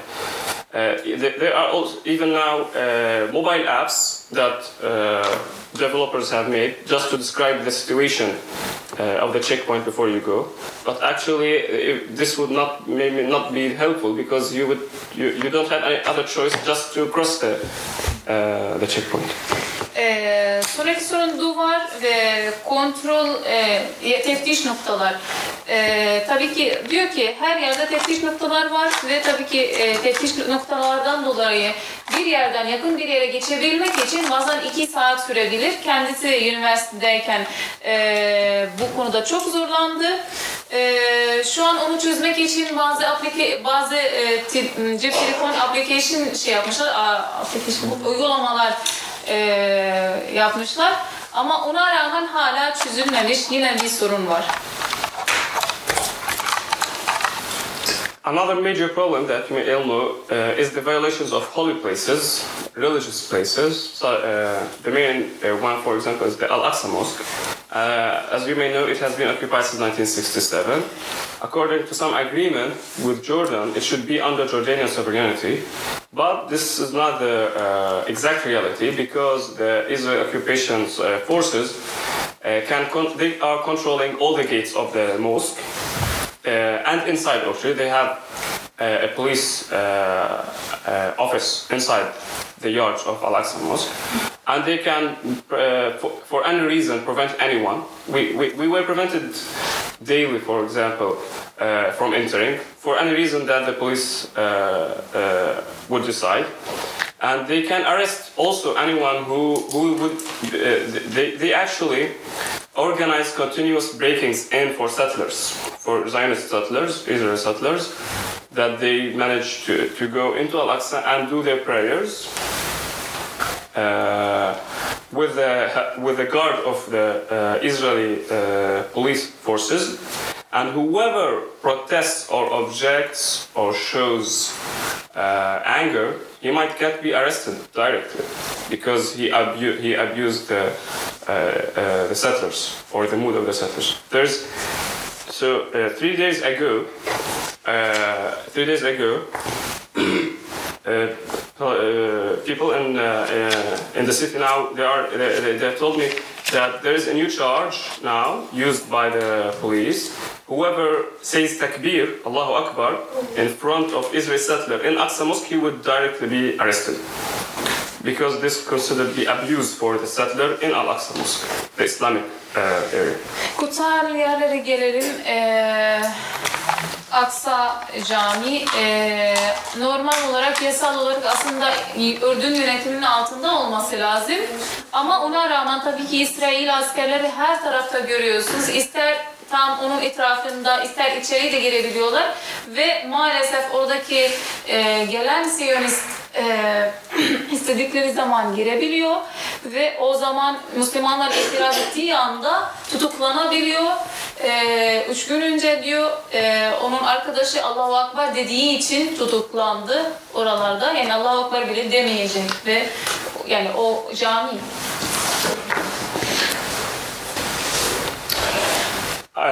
Talking a short bit about culture in Jerusalem, for a long while of years, there has been only one theater. Recently, another one opened. There are two, but the biggest one, the Al Hakawati, it was in the 1980s. It was opened and established. I used to go there since my childhood. It's a very good place for Palestinian youth and children.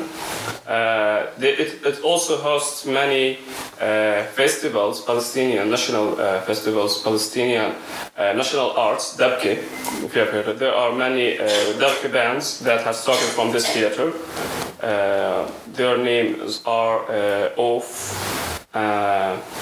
One of them is called Of Band, and there are others.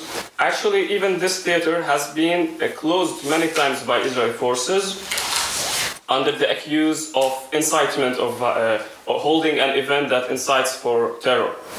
They are closed many times, and then it was reopened, and they are now threatening to close it because what they are saying that it has a huge debt for the municipality. So it's even the last breath for Palestinians, and they are threatening to close it. Kültürel olarak bizde Hakavati diye bir şey var. Hakavati hikayeden geldi. Yani hikaye söyleyen. O kurumda genelde Filistinli faaliyetler oluyor ve genelde çocuklara anlatılıyor Filistin'le ilgili, Kudüs'le ilgili. O yer, o tabii ki çocukken de oraya gidiyordu. Şu an İsrail tarafından kaç kere kapatıldı sırf niye turiste teşvik ediyor diye. There's also an event for cultural event that was hosted in Jerusalem. There was the longest chain of readers that was recorded. It happened in Jerusalem around the wall of the old city. So students in Jerusalem once organized an event where they are going to host the longest chain of readers. People would read and they would record it. And they managed to do it around the wall of the old city. One of those organizers is the one in the right photo. He's called Baha Alayan, and he's a martyr killed by Israeli forces in 2014, 2 years ago. Burada bazı aktif gençler, bazı lider gençler toplanıp özel günlerde faaliyet düzenliyorlar. Tabii ki sağdaki gördüğümüz fotoğraftan Beha şu an şehit oldu. Tabii ki aynı zamanda şunu da ekleyeyim, o faaliyeti yapanlara da tutuklanıyorlar. Evet.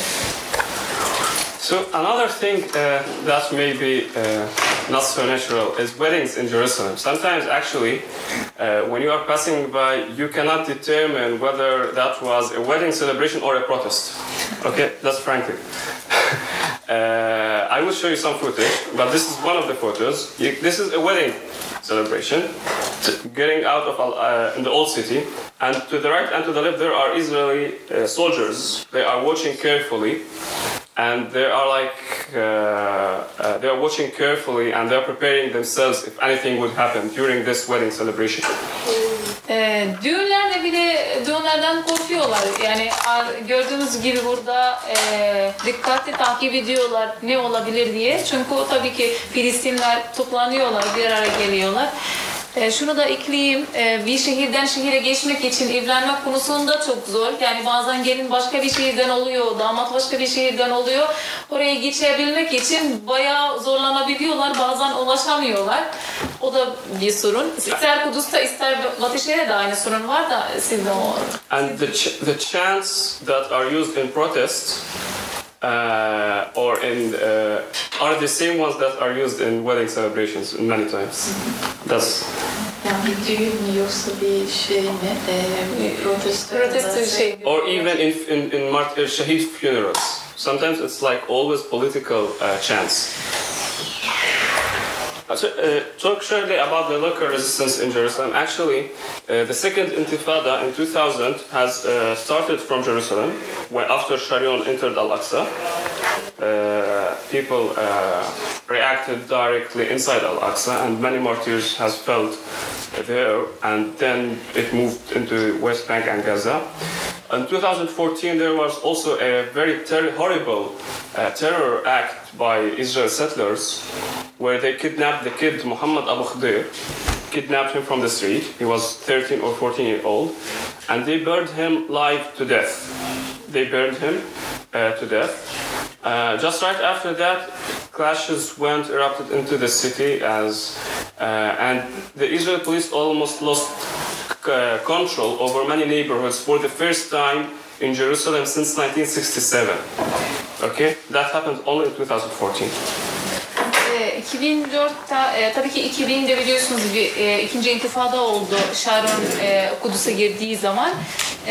Aynı zamanda ki 2014'te Abu Khdir bir genç vardı. İsrail tarafından öldürüldü ve herhangi bir suç yokken öldürüldü. Tabii ki ilk başta bayağı temsil ettiler onun cesediyle, sonra öldürdüler. Yeah, after that, actually, the Palestinian protesters managed to. This is a station, train station, used by settlers to connect settlements. Palestinian protesters managed to stop that train, to attack the stations and stop the train for 2 weeks almost before they were able to make it back on track. You can go. هم اللي خربوها. عشان ما هو المستعمره مستوطنين. Burada metro istasyonu var.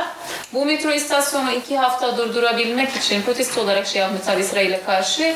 2 hafta durdurmak için tabii ki burada bozdular. Yes. I'm going now to show some photos from the life of Jerusalem. Okay, this one is the Osman Hospital in Jaffa Street. It was built during the era of Sultan Abdülhamid II. And it was a big hospital and was used also by Ottoman soldiers in the First World War for treatment.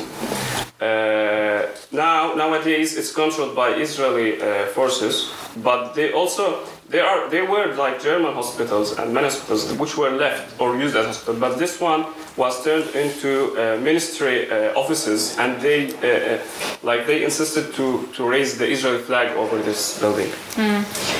Burada tabii ki görüyoruz Osmanlı dönemine ait bir hastane Yafa şehrinde, Yafa caddesinde. İsrail tabii ki kendi bayrağı onun üstünde koymuş. Başka yerler de var tabii ki Almanya ait vesaire, ama tabii ki sanırım bayrak koyana kadar değil yani. Sadece burada bayrak koymuşlar. This is also the train station. It was also established during Abdulhamid II. And it was occupied by Israeli forces in 1948. This is the old photo when it was established, to the right. To the left is a recent modern photo. Now it still exists. You can visit it, but it has been turned into some kind of a park and a museum. Burada metro istasyonu vardı. II. Abdülhamid zamanında kurulmuş. Az önceki hastane de II. Abdülhamid zamanında kurulmuş. Burada ilk kurulduğu halde soldaki yukarı şimdiki hali. Tabii ki şimdi müze olarak ziyaret edebilirsiniz. This is the Damascus Gate to the left, and to the right another gate. But you can see also the Ottoman soldiers when they moved to Çanakkale battle. They were a brigade of Ottoman soldiers in Jerusalem, but they moved this photo when they went to Çanakkale to fight in Çanakkale. Birinci resimdeki tabii ki o zaman da Çanakkale'yi hazırladıkları zaman burada toplandılar. Çanakkale'ye katılacaklar diye. Okay, I'll just show the final video.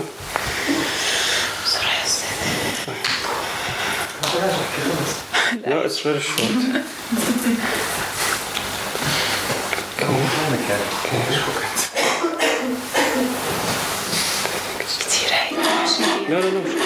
So this is the wedding, and you can see how.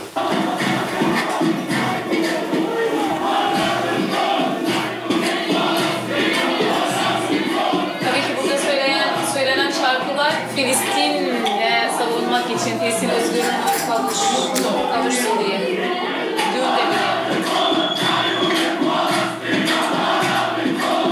Dün de diyorlar ki ölüme karşı karşıya gelebiliriz. Sadece senin gözlerin için Filistin.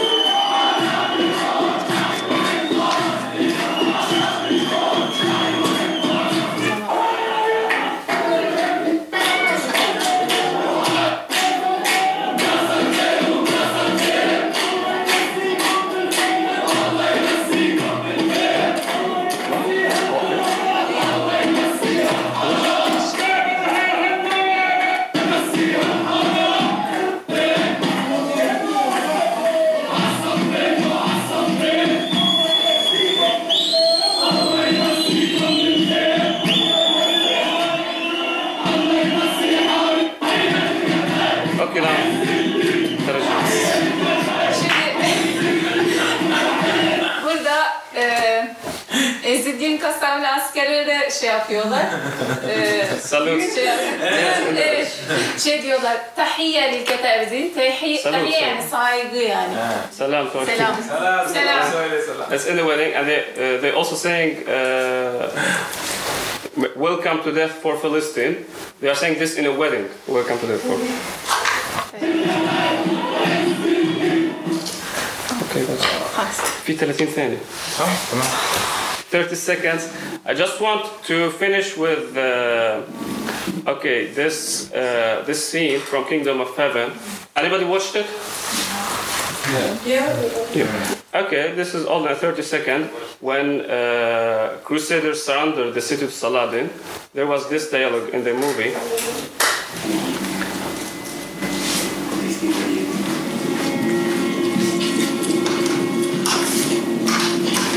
What is Jerusalem worth?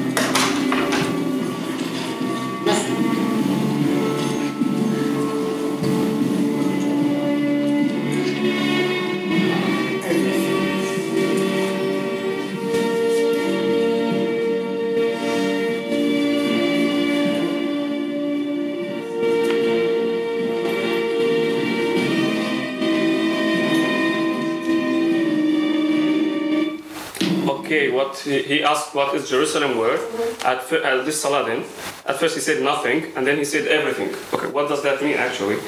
It's nothing in military and economic perspect. It has not a value. It's in the middle of very normal geography. It's not important for armies or economy, but it's everything according to those who believe in it as with its value, either spiritual or what they, it's connected for them, like what did Saladin felt towards it. That's it. Thank you.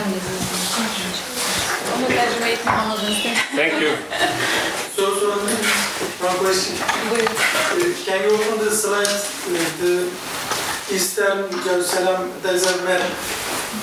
And in map there's a green area. You say that in this area, there is no destroyed area. Yes. This area,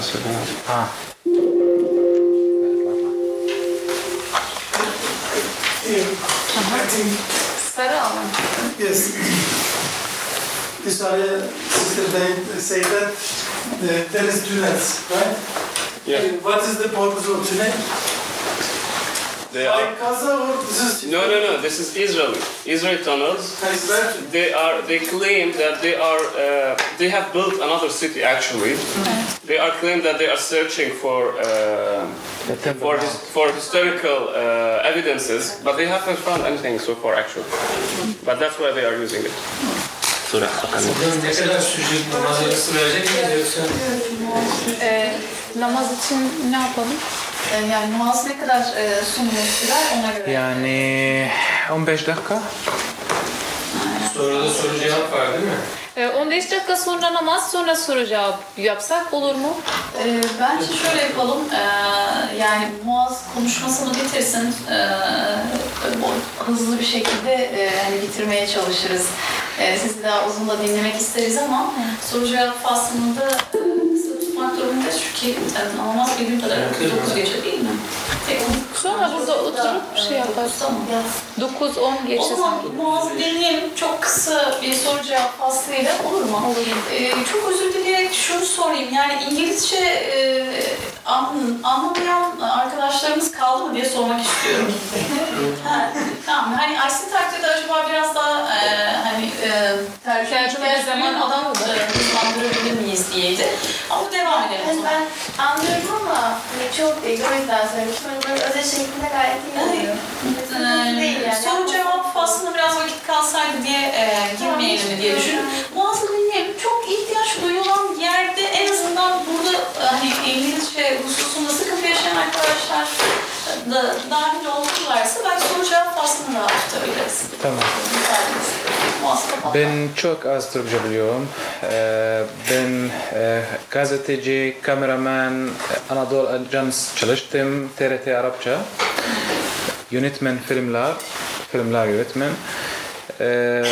Burası sinema ve televizyon okuyorum, Kadir Has, yüksek lisans, son semester. Tamam. Okay, I will begin in English and so here's okay. I will be too fast, hastily. Now this is the map of the West Bank. If you see it now, after the Oslo Agreement, it divided to three parts. The first part was A, B, C. So the A is the brown. If you see the brown one, this is A area, and this is controlled by Palestinian Authority full. I mean, there's Palestinian police, there's a kind of security in that area, and this area it's under the Palestinian law. It's supposed to be under the Palestinian law. Second one is this yellow yellow. This is B. This is B. It's controlled by the Palestinian in the civilian issue, but the Israeli control it military issue. Now in these days, always back under military issue. But I'm speaking about this agreement. So in B area, we are under the control of Israeli military, like the others. The C area, it's this blue. This is most of the West Bank. This is C area or J. This is full under control the Israeli issue. So if I wanted to build a house, I need to take the issue from Israel, not from the Palestinian Authority. And all the settlement, all the Israeli settlements, it's around all this area in the blue thing. So the Israeli is now control everything. So if they decided to demolish any house in West Bank, I mean in the A, B, C, they can demolish, and the Palestinian Authority, because they don't have anything to do against the Israeli. So we have three areas. Now I will show you another thing for. Okay, this is now another. I used the PowerPoint or not the paint. So this is all West the West Bank.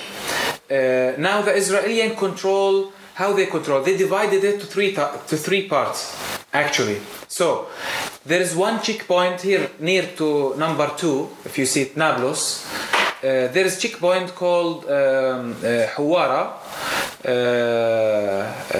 If they close it, I cannot go there. I mean, I cannot go to the part of the north. Olmaz. Yani kapalı. So this all this area will be closed, and also the second one is near to Jerusalem. Jerusalem it's outside because there's a separate wall. The south there's another checkpoint near Bethlehem. If they close it, I cannot go south. So they just have the keys. Anahtar var, kapalı, tamam. Okay, so this is in simple, in simple way. So if there's anyone don't understand, just please, give me an hint. Okay, this thing is now West Bank. There's three law. 3 kanunlar var. Doğru mu? Hı hı. Ha, tamam. 3 kanunlar. Birinci kanun asker İsrail kanun. Tamam. İkinci kanun Filistin kanun. Üçüncü kanun medeniyet kanun. İsrail medeniyet kanun. Medeni hukuku. Ha, medeni hukuku kanun. And now suppose this Palestinian guy killed an Israeli settler and the Israeli arrested him. They will send him to military court. هاي الترجمة هاي ضرورية. إذا كانوا الآن İsrail birisini tutuklamak için hangi mahkemeye gönderiyorlar? Askeri mahkemeye gönderiyorlar. Askeri mahkeme kime ait işte ona bakıyorlar. Tamam. Burada İsrail'e ait tabii.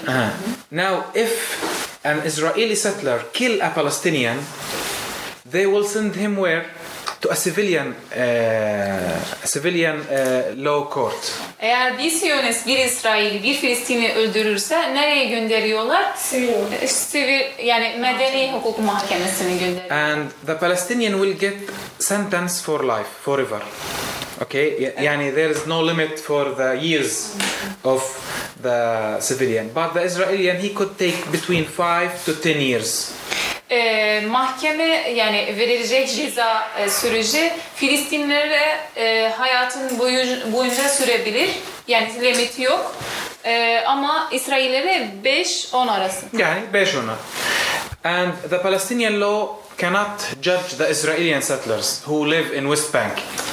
So if there is an Israeli settler, he is a killer, and he came inside the Palestinian city, and the Palestinian security arrested him, they had to release him to the Israeli side. Eğer bir İsraili bir Filistin'e bir şey yapıyorsa, Filistinli mahkemeye gelemez çünkü Filistin'i ona yargılayamaz. O yüzden o İsraili mahkemeye gitmek zorunda. Okay, so this is very fast. Okay, I will speak about myself. I spent 4 years in Israeli jail. In 2004, 2005, 2006, and 2008.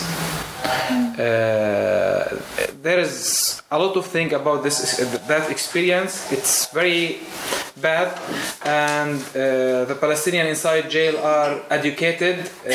Most of them they are master's degree and also have PhD. Okay, anyone wanted to translate or it's good?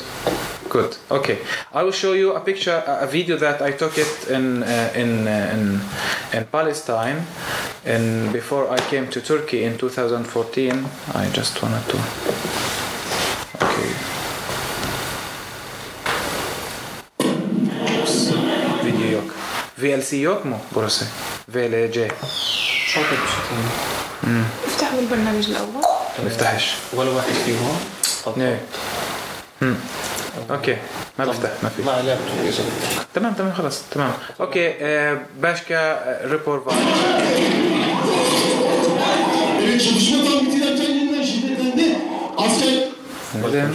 في شيء فيديو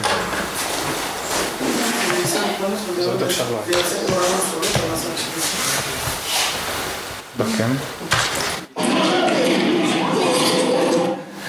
عندك؟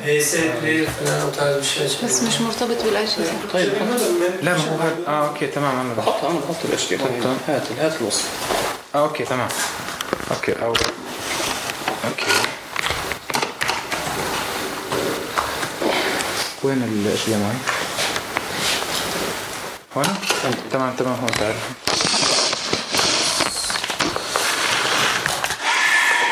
انا كنت حاسب هالشيء جبت واحد سبيل أنا جهازي كمان معك. أوكي. بسم الله.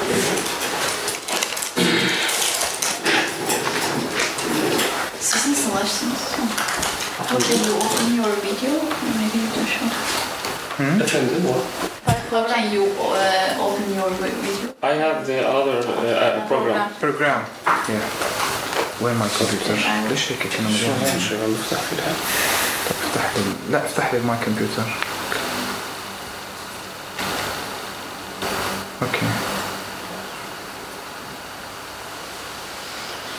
تمام اوكي So I will, okay, this video, I was a cameraman, okay, cameraman Abdul Agents. So look how the Israeli doing for the Palestinian who are working as a gazeteci.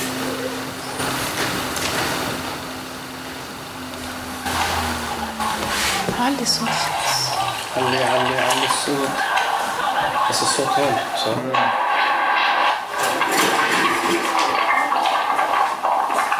تكرار مين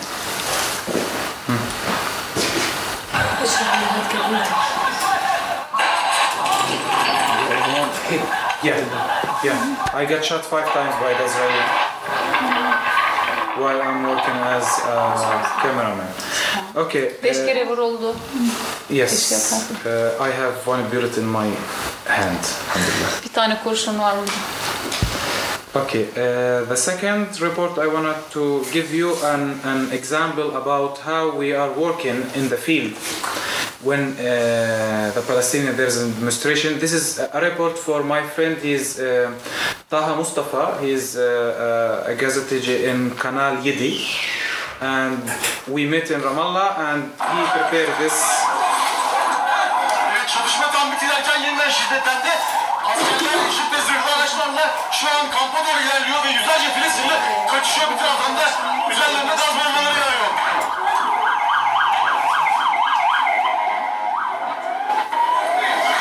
Batı Şeria'da şiddetli bir saldırı vardı. İsrail askerleri Ramallah yakınlarındaki Jalazone mülteci kampını bastı. Batı Şeria'da Jalazone mülteci kampındayız ve şu an kampın girişi barikatlarla kesilmiş durumda. Karşı tarafta İsrail askerleri var, bu tarafta ise Filistinli gençler var ve arada şiddetli bir çatışma yaşanıyor. Şu an ateş açılıyor, görmüş olduğunuz gibi karşı tepede İsrail askerleri peş peşe tetiğe bastılar. O tepedeki direnişe geçen, taşlarla direnişe geçen Filistinliler hedef alıyorlar.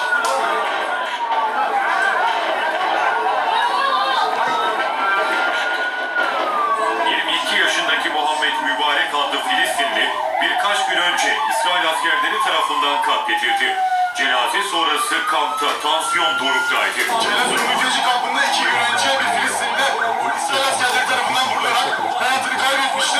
Şu an kamptaki çalışmaların nedeniyle Filistinli için düzenlenen bir taziye çadırı kuruldu ve o taziye çadırında marşlar çalınıyor şu an şehit Filistinli için.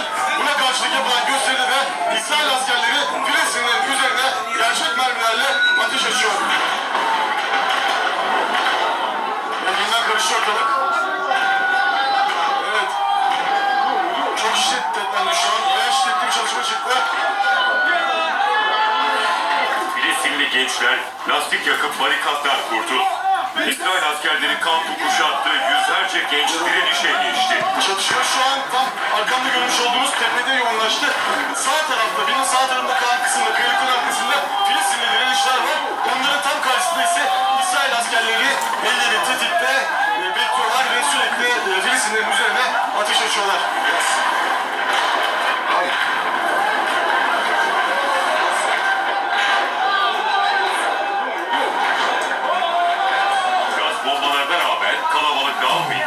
Devreye silahlar girdi. İsrail askerleri gerçek mermilerde ateş etmeye başladı. Yeniden ateş açıldı. Gaz bombası geldi buraya. Evet, şuraya gaz bombası atıldı şu an. Tam bulunduğumuz noktaya attılar. Bir gaz bombası attılar. Ambulansı hedef almış olabilir.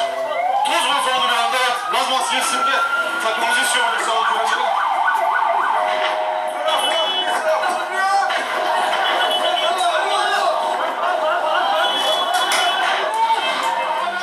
Filistinli yaralandı. Çatışmayı takip eden gazeteciler de yaralananlar arasındaydı. Arka arkaya yaralılar oluyor. Arkamda görmüş olduğunuzda çatışma anında yine bir Filistinli yaralandı ve o da ambulansla şu an hastaneye doğru taşınıyor. Evet, ambulansının kameramanı Muaz Mişel şu an ayağından hafif bir şekilde yaralanmış, ambulansla tedavisi yapıldı. Ambulanslar gerçek mermilerle vurulan 30 yaralıyı hastanelere taşıdı.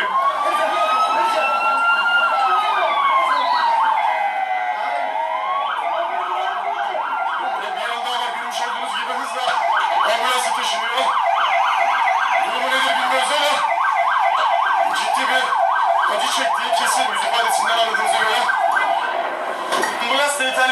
ambulansların hepsi gitti hastanelere ve şu an bu görmüş olduğunuz sivil aracı durdurdu Filistinliler.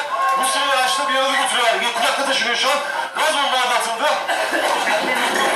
İLEM mülteci kampının tam karşısında. This is Israeli MC'lers. They are watching. They are watching the clashes near the Palestinian refugee camp north from Allah. Tam bu noktada karşısında yaklaşık 405 metre mesafede bir Yahudi yerleşim birimi var. İsrail askerlerinin bir kısmı oradaki Yahudi yerleşimcilerin güvenliğini sağlamak için oraya da mevzilenmiş durumdalar. Şu an yeniden şiddetlendi çatışma. Büyük bir koşturma var o tarafta. Bir yaralar sırtta taşınarak getiriyor şu an bu tarafa doğru getiriyorlar. Seydiye gitti oraya.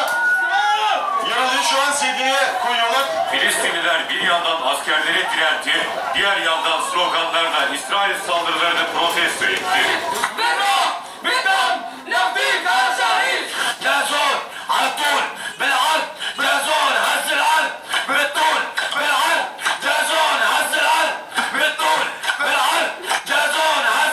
Kameraya konuşan bu Filistinli daha sonra çatışmaya girdi. Açılan ateş sonucu yaralandı. Hastaneye götürülürken ambulansı içinde yarasına rağmen zafer işareti yaptı. Allah. Tamam. So this is the situation for the Palestinian journalists who are working in the field in the West Bank. The Israelis deal with us like the enemy, not like just a gazetteer, not just a cameraman or a journalist. But I guess she wanted to. Batı Şeria ile ilgili önemli bir nokta var. Burada harita göstersek. Bir saniye. Şurası dikkat et. Buradan da giderken. Ben nasıl? Ha, işte. Yok. Tamam, şu anda.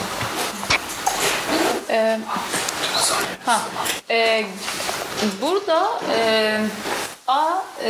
kahverengi olan işte tamamen Filistin yönetiminin altında. Ve bakıyoruz şu an Batı Şeria'nın neredeyse %80'i gitti. Şu an Filistin'e ait sadece %20 sayılır bu kahverengi olan rengi. Sarı olan B bölgesi medeni olarak Filistin yönetiminin altında ama askeri ve güvenlik olarak İsrail yönetiminin altında. Yani neredeyse yine de İsrail her şekilde kontrol ediyor. C bölgesi işte bu gri olan tamamen İsrail. %100. Kontrol İsrail'in altında. Bir de bu Batı Şeria sayılır. Halbuki Oslo'ya göre ve başka anlaşmalara göre onlar da Filistin devleti savunuyorlar. Filistin devleti kurmak için aslında Batı Şeria ve Gazze ve Batı Şeria aslında tamamen bu bölgeye olması lazım. Ama tabii ki şu an bu bölgeden kalan sadece kahverengi olan. Bu şekilde sunumumuzu bitirmiş olduk. Hepinize dinlediğiniz için sabırsızlıkla ve sabırla dinlediğiniz için çok teşekkür ederiz. Soru cevap hattına geçsek mi yoksa? Aslında fikri açısından çok ciddi Ramazan'la yaşadık. Evet, Ramazan kılacak gerçek olur. Muhtemelen hem... Kalacak var mı? Ramazan sonra hani soru cevap hattı olsa? Yani saat biraz geç oldu. Bu durumda soru cevap pasta olmayacaksa... Yani eğer 10 dakika bir soru... Yine biz şey yapalım isterseniz. İlerleyen haftalarda tekrar bir şey ayarlayabiliriz. Burada olan arkadaşlar zaten iletişim bilgileri var bizde. O arkadaşlarla bir yuvarlak masa çevresinde soru cevap yapabiliriz. Soru cevap pastanızı hem zamanın hem sizi de böyle çok sıkıştırmadan keyfince dinleyebileceğimiz başka buluşmalar... Çok soru var şimdi hocam. Yani biz şu an çok yüzeysel bana göre yani biz biraz da aslında daha... Her bir bölgeyi bile belki bir hafta ayırarak ancak dinleyebiliriz değil mi? Biz sadece o dinlemeden ziyade biz biraz daha aslında işin durumuna yani biraz daha bizimle ilişkili kısmıyla ilgili çok aslında soru olabilir. Sadece biz geçtik. Tabii şu an onlar da dikkat edersek hızlı geçmek durumunda kaldılar yani hani yahut da zamanın verdiği imkan ölçüsünde. İnşallah sadece soru cevap faslı son 15 dakika yani hızlı bir soru şey oldu. Yani benim aslında söylemeye çalıştığım şey şuydu. Biz biraz hani bu sorunları avlamaya çalıştık ya, aslında genel anlamda dünya Müslümanlarının da hani bir hikayesi gibi duran Gazze'yi farklı bir ruhla yani o sorular aslında öyle açmak gerekiyor. Elbette. O yüzden şey diyoruz yani olursa, biz arkadaşlarımızdan söz alalım. Biz İLEM olarak zaten biliyorsunuz her hafta bunlar bir bu meseleleri konuşuyoruz. Siz inşallah gelin, biz yine konuşmacılarla sizi buluşturalım. Bu minvalde hem sorularımızı hem de daha dinlemek istediğiniz meseleleri de kendilerine sorarak öğrenmiş oluruz. Çok iyi olur. Olur mu? Çünkü arkadaşlarımız buradalar, sağ olsunlar. Thank you guys for everything and I say to them, inshallah we will invite you again to hear, right? For presenters, okay? And inshallah we will be here and we want to ask some questions. So first I want to hear from you. Inshallah you will come again, right? Yeah, of course. Yeah, okay. Onlar da ne diyorlar? İnşallah biz sizi tekrar buluşturalım. Kendimize, sosyal medyada falan. Tabii ki. Arkadaşlar da hani e-mail ya da telefonla kendileri nerede bulunduklarını söylediler. Tabii ki. Başka buluşma ortamları ve platformları da inşallah biz İLEM olarak oluşturmaya çalışalım. Öncelikle her birinize çok teşekkür ediyorum. Çok teşekkür ederim. Yani dinleyicilere de yani hakikaten sabırla, keyifle geçti. Evet. Daha fazla vakit olsa da keşke pek çok hususu sorabilsek, dinleyebilsek. Muazzın da konuşması biraz seri, hızlı oldu ama Zor. Çok teşekkür ediyoruz arkadaşlar. Biz de çok teşekkür ediyoruz aslında. Bu arada gerçekten İLEM başta olmak üzere ve burada çalışan arkadaşlar Rahile ve Latif Hoca'ya çok teşekkür ediyorum. Tüm arkadaşlar, tüm katılan arkadaşlar hakikaten çok emek verdiler bu işi olabilmek için. Bir şey yapalım diye hakikaten çok ısrar ettiler. Biz de seve seve tabii ki bir şey yapmak istiyoruz ve hakikaten ev olarak bu yeri bulduk. Çok teşekkür ediyorum. Size de çok teşekkür ediyorum.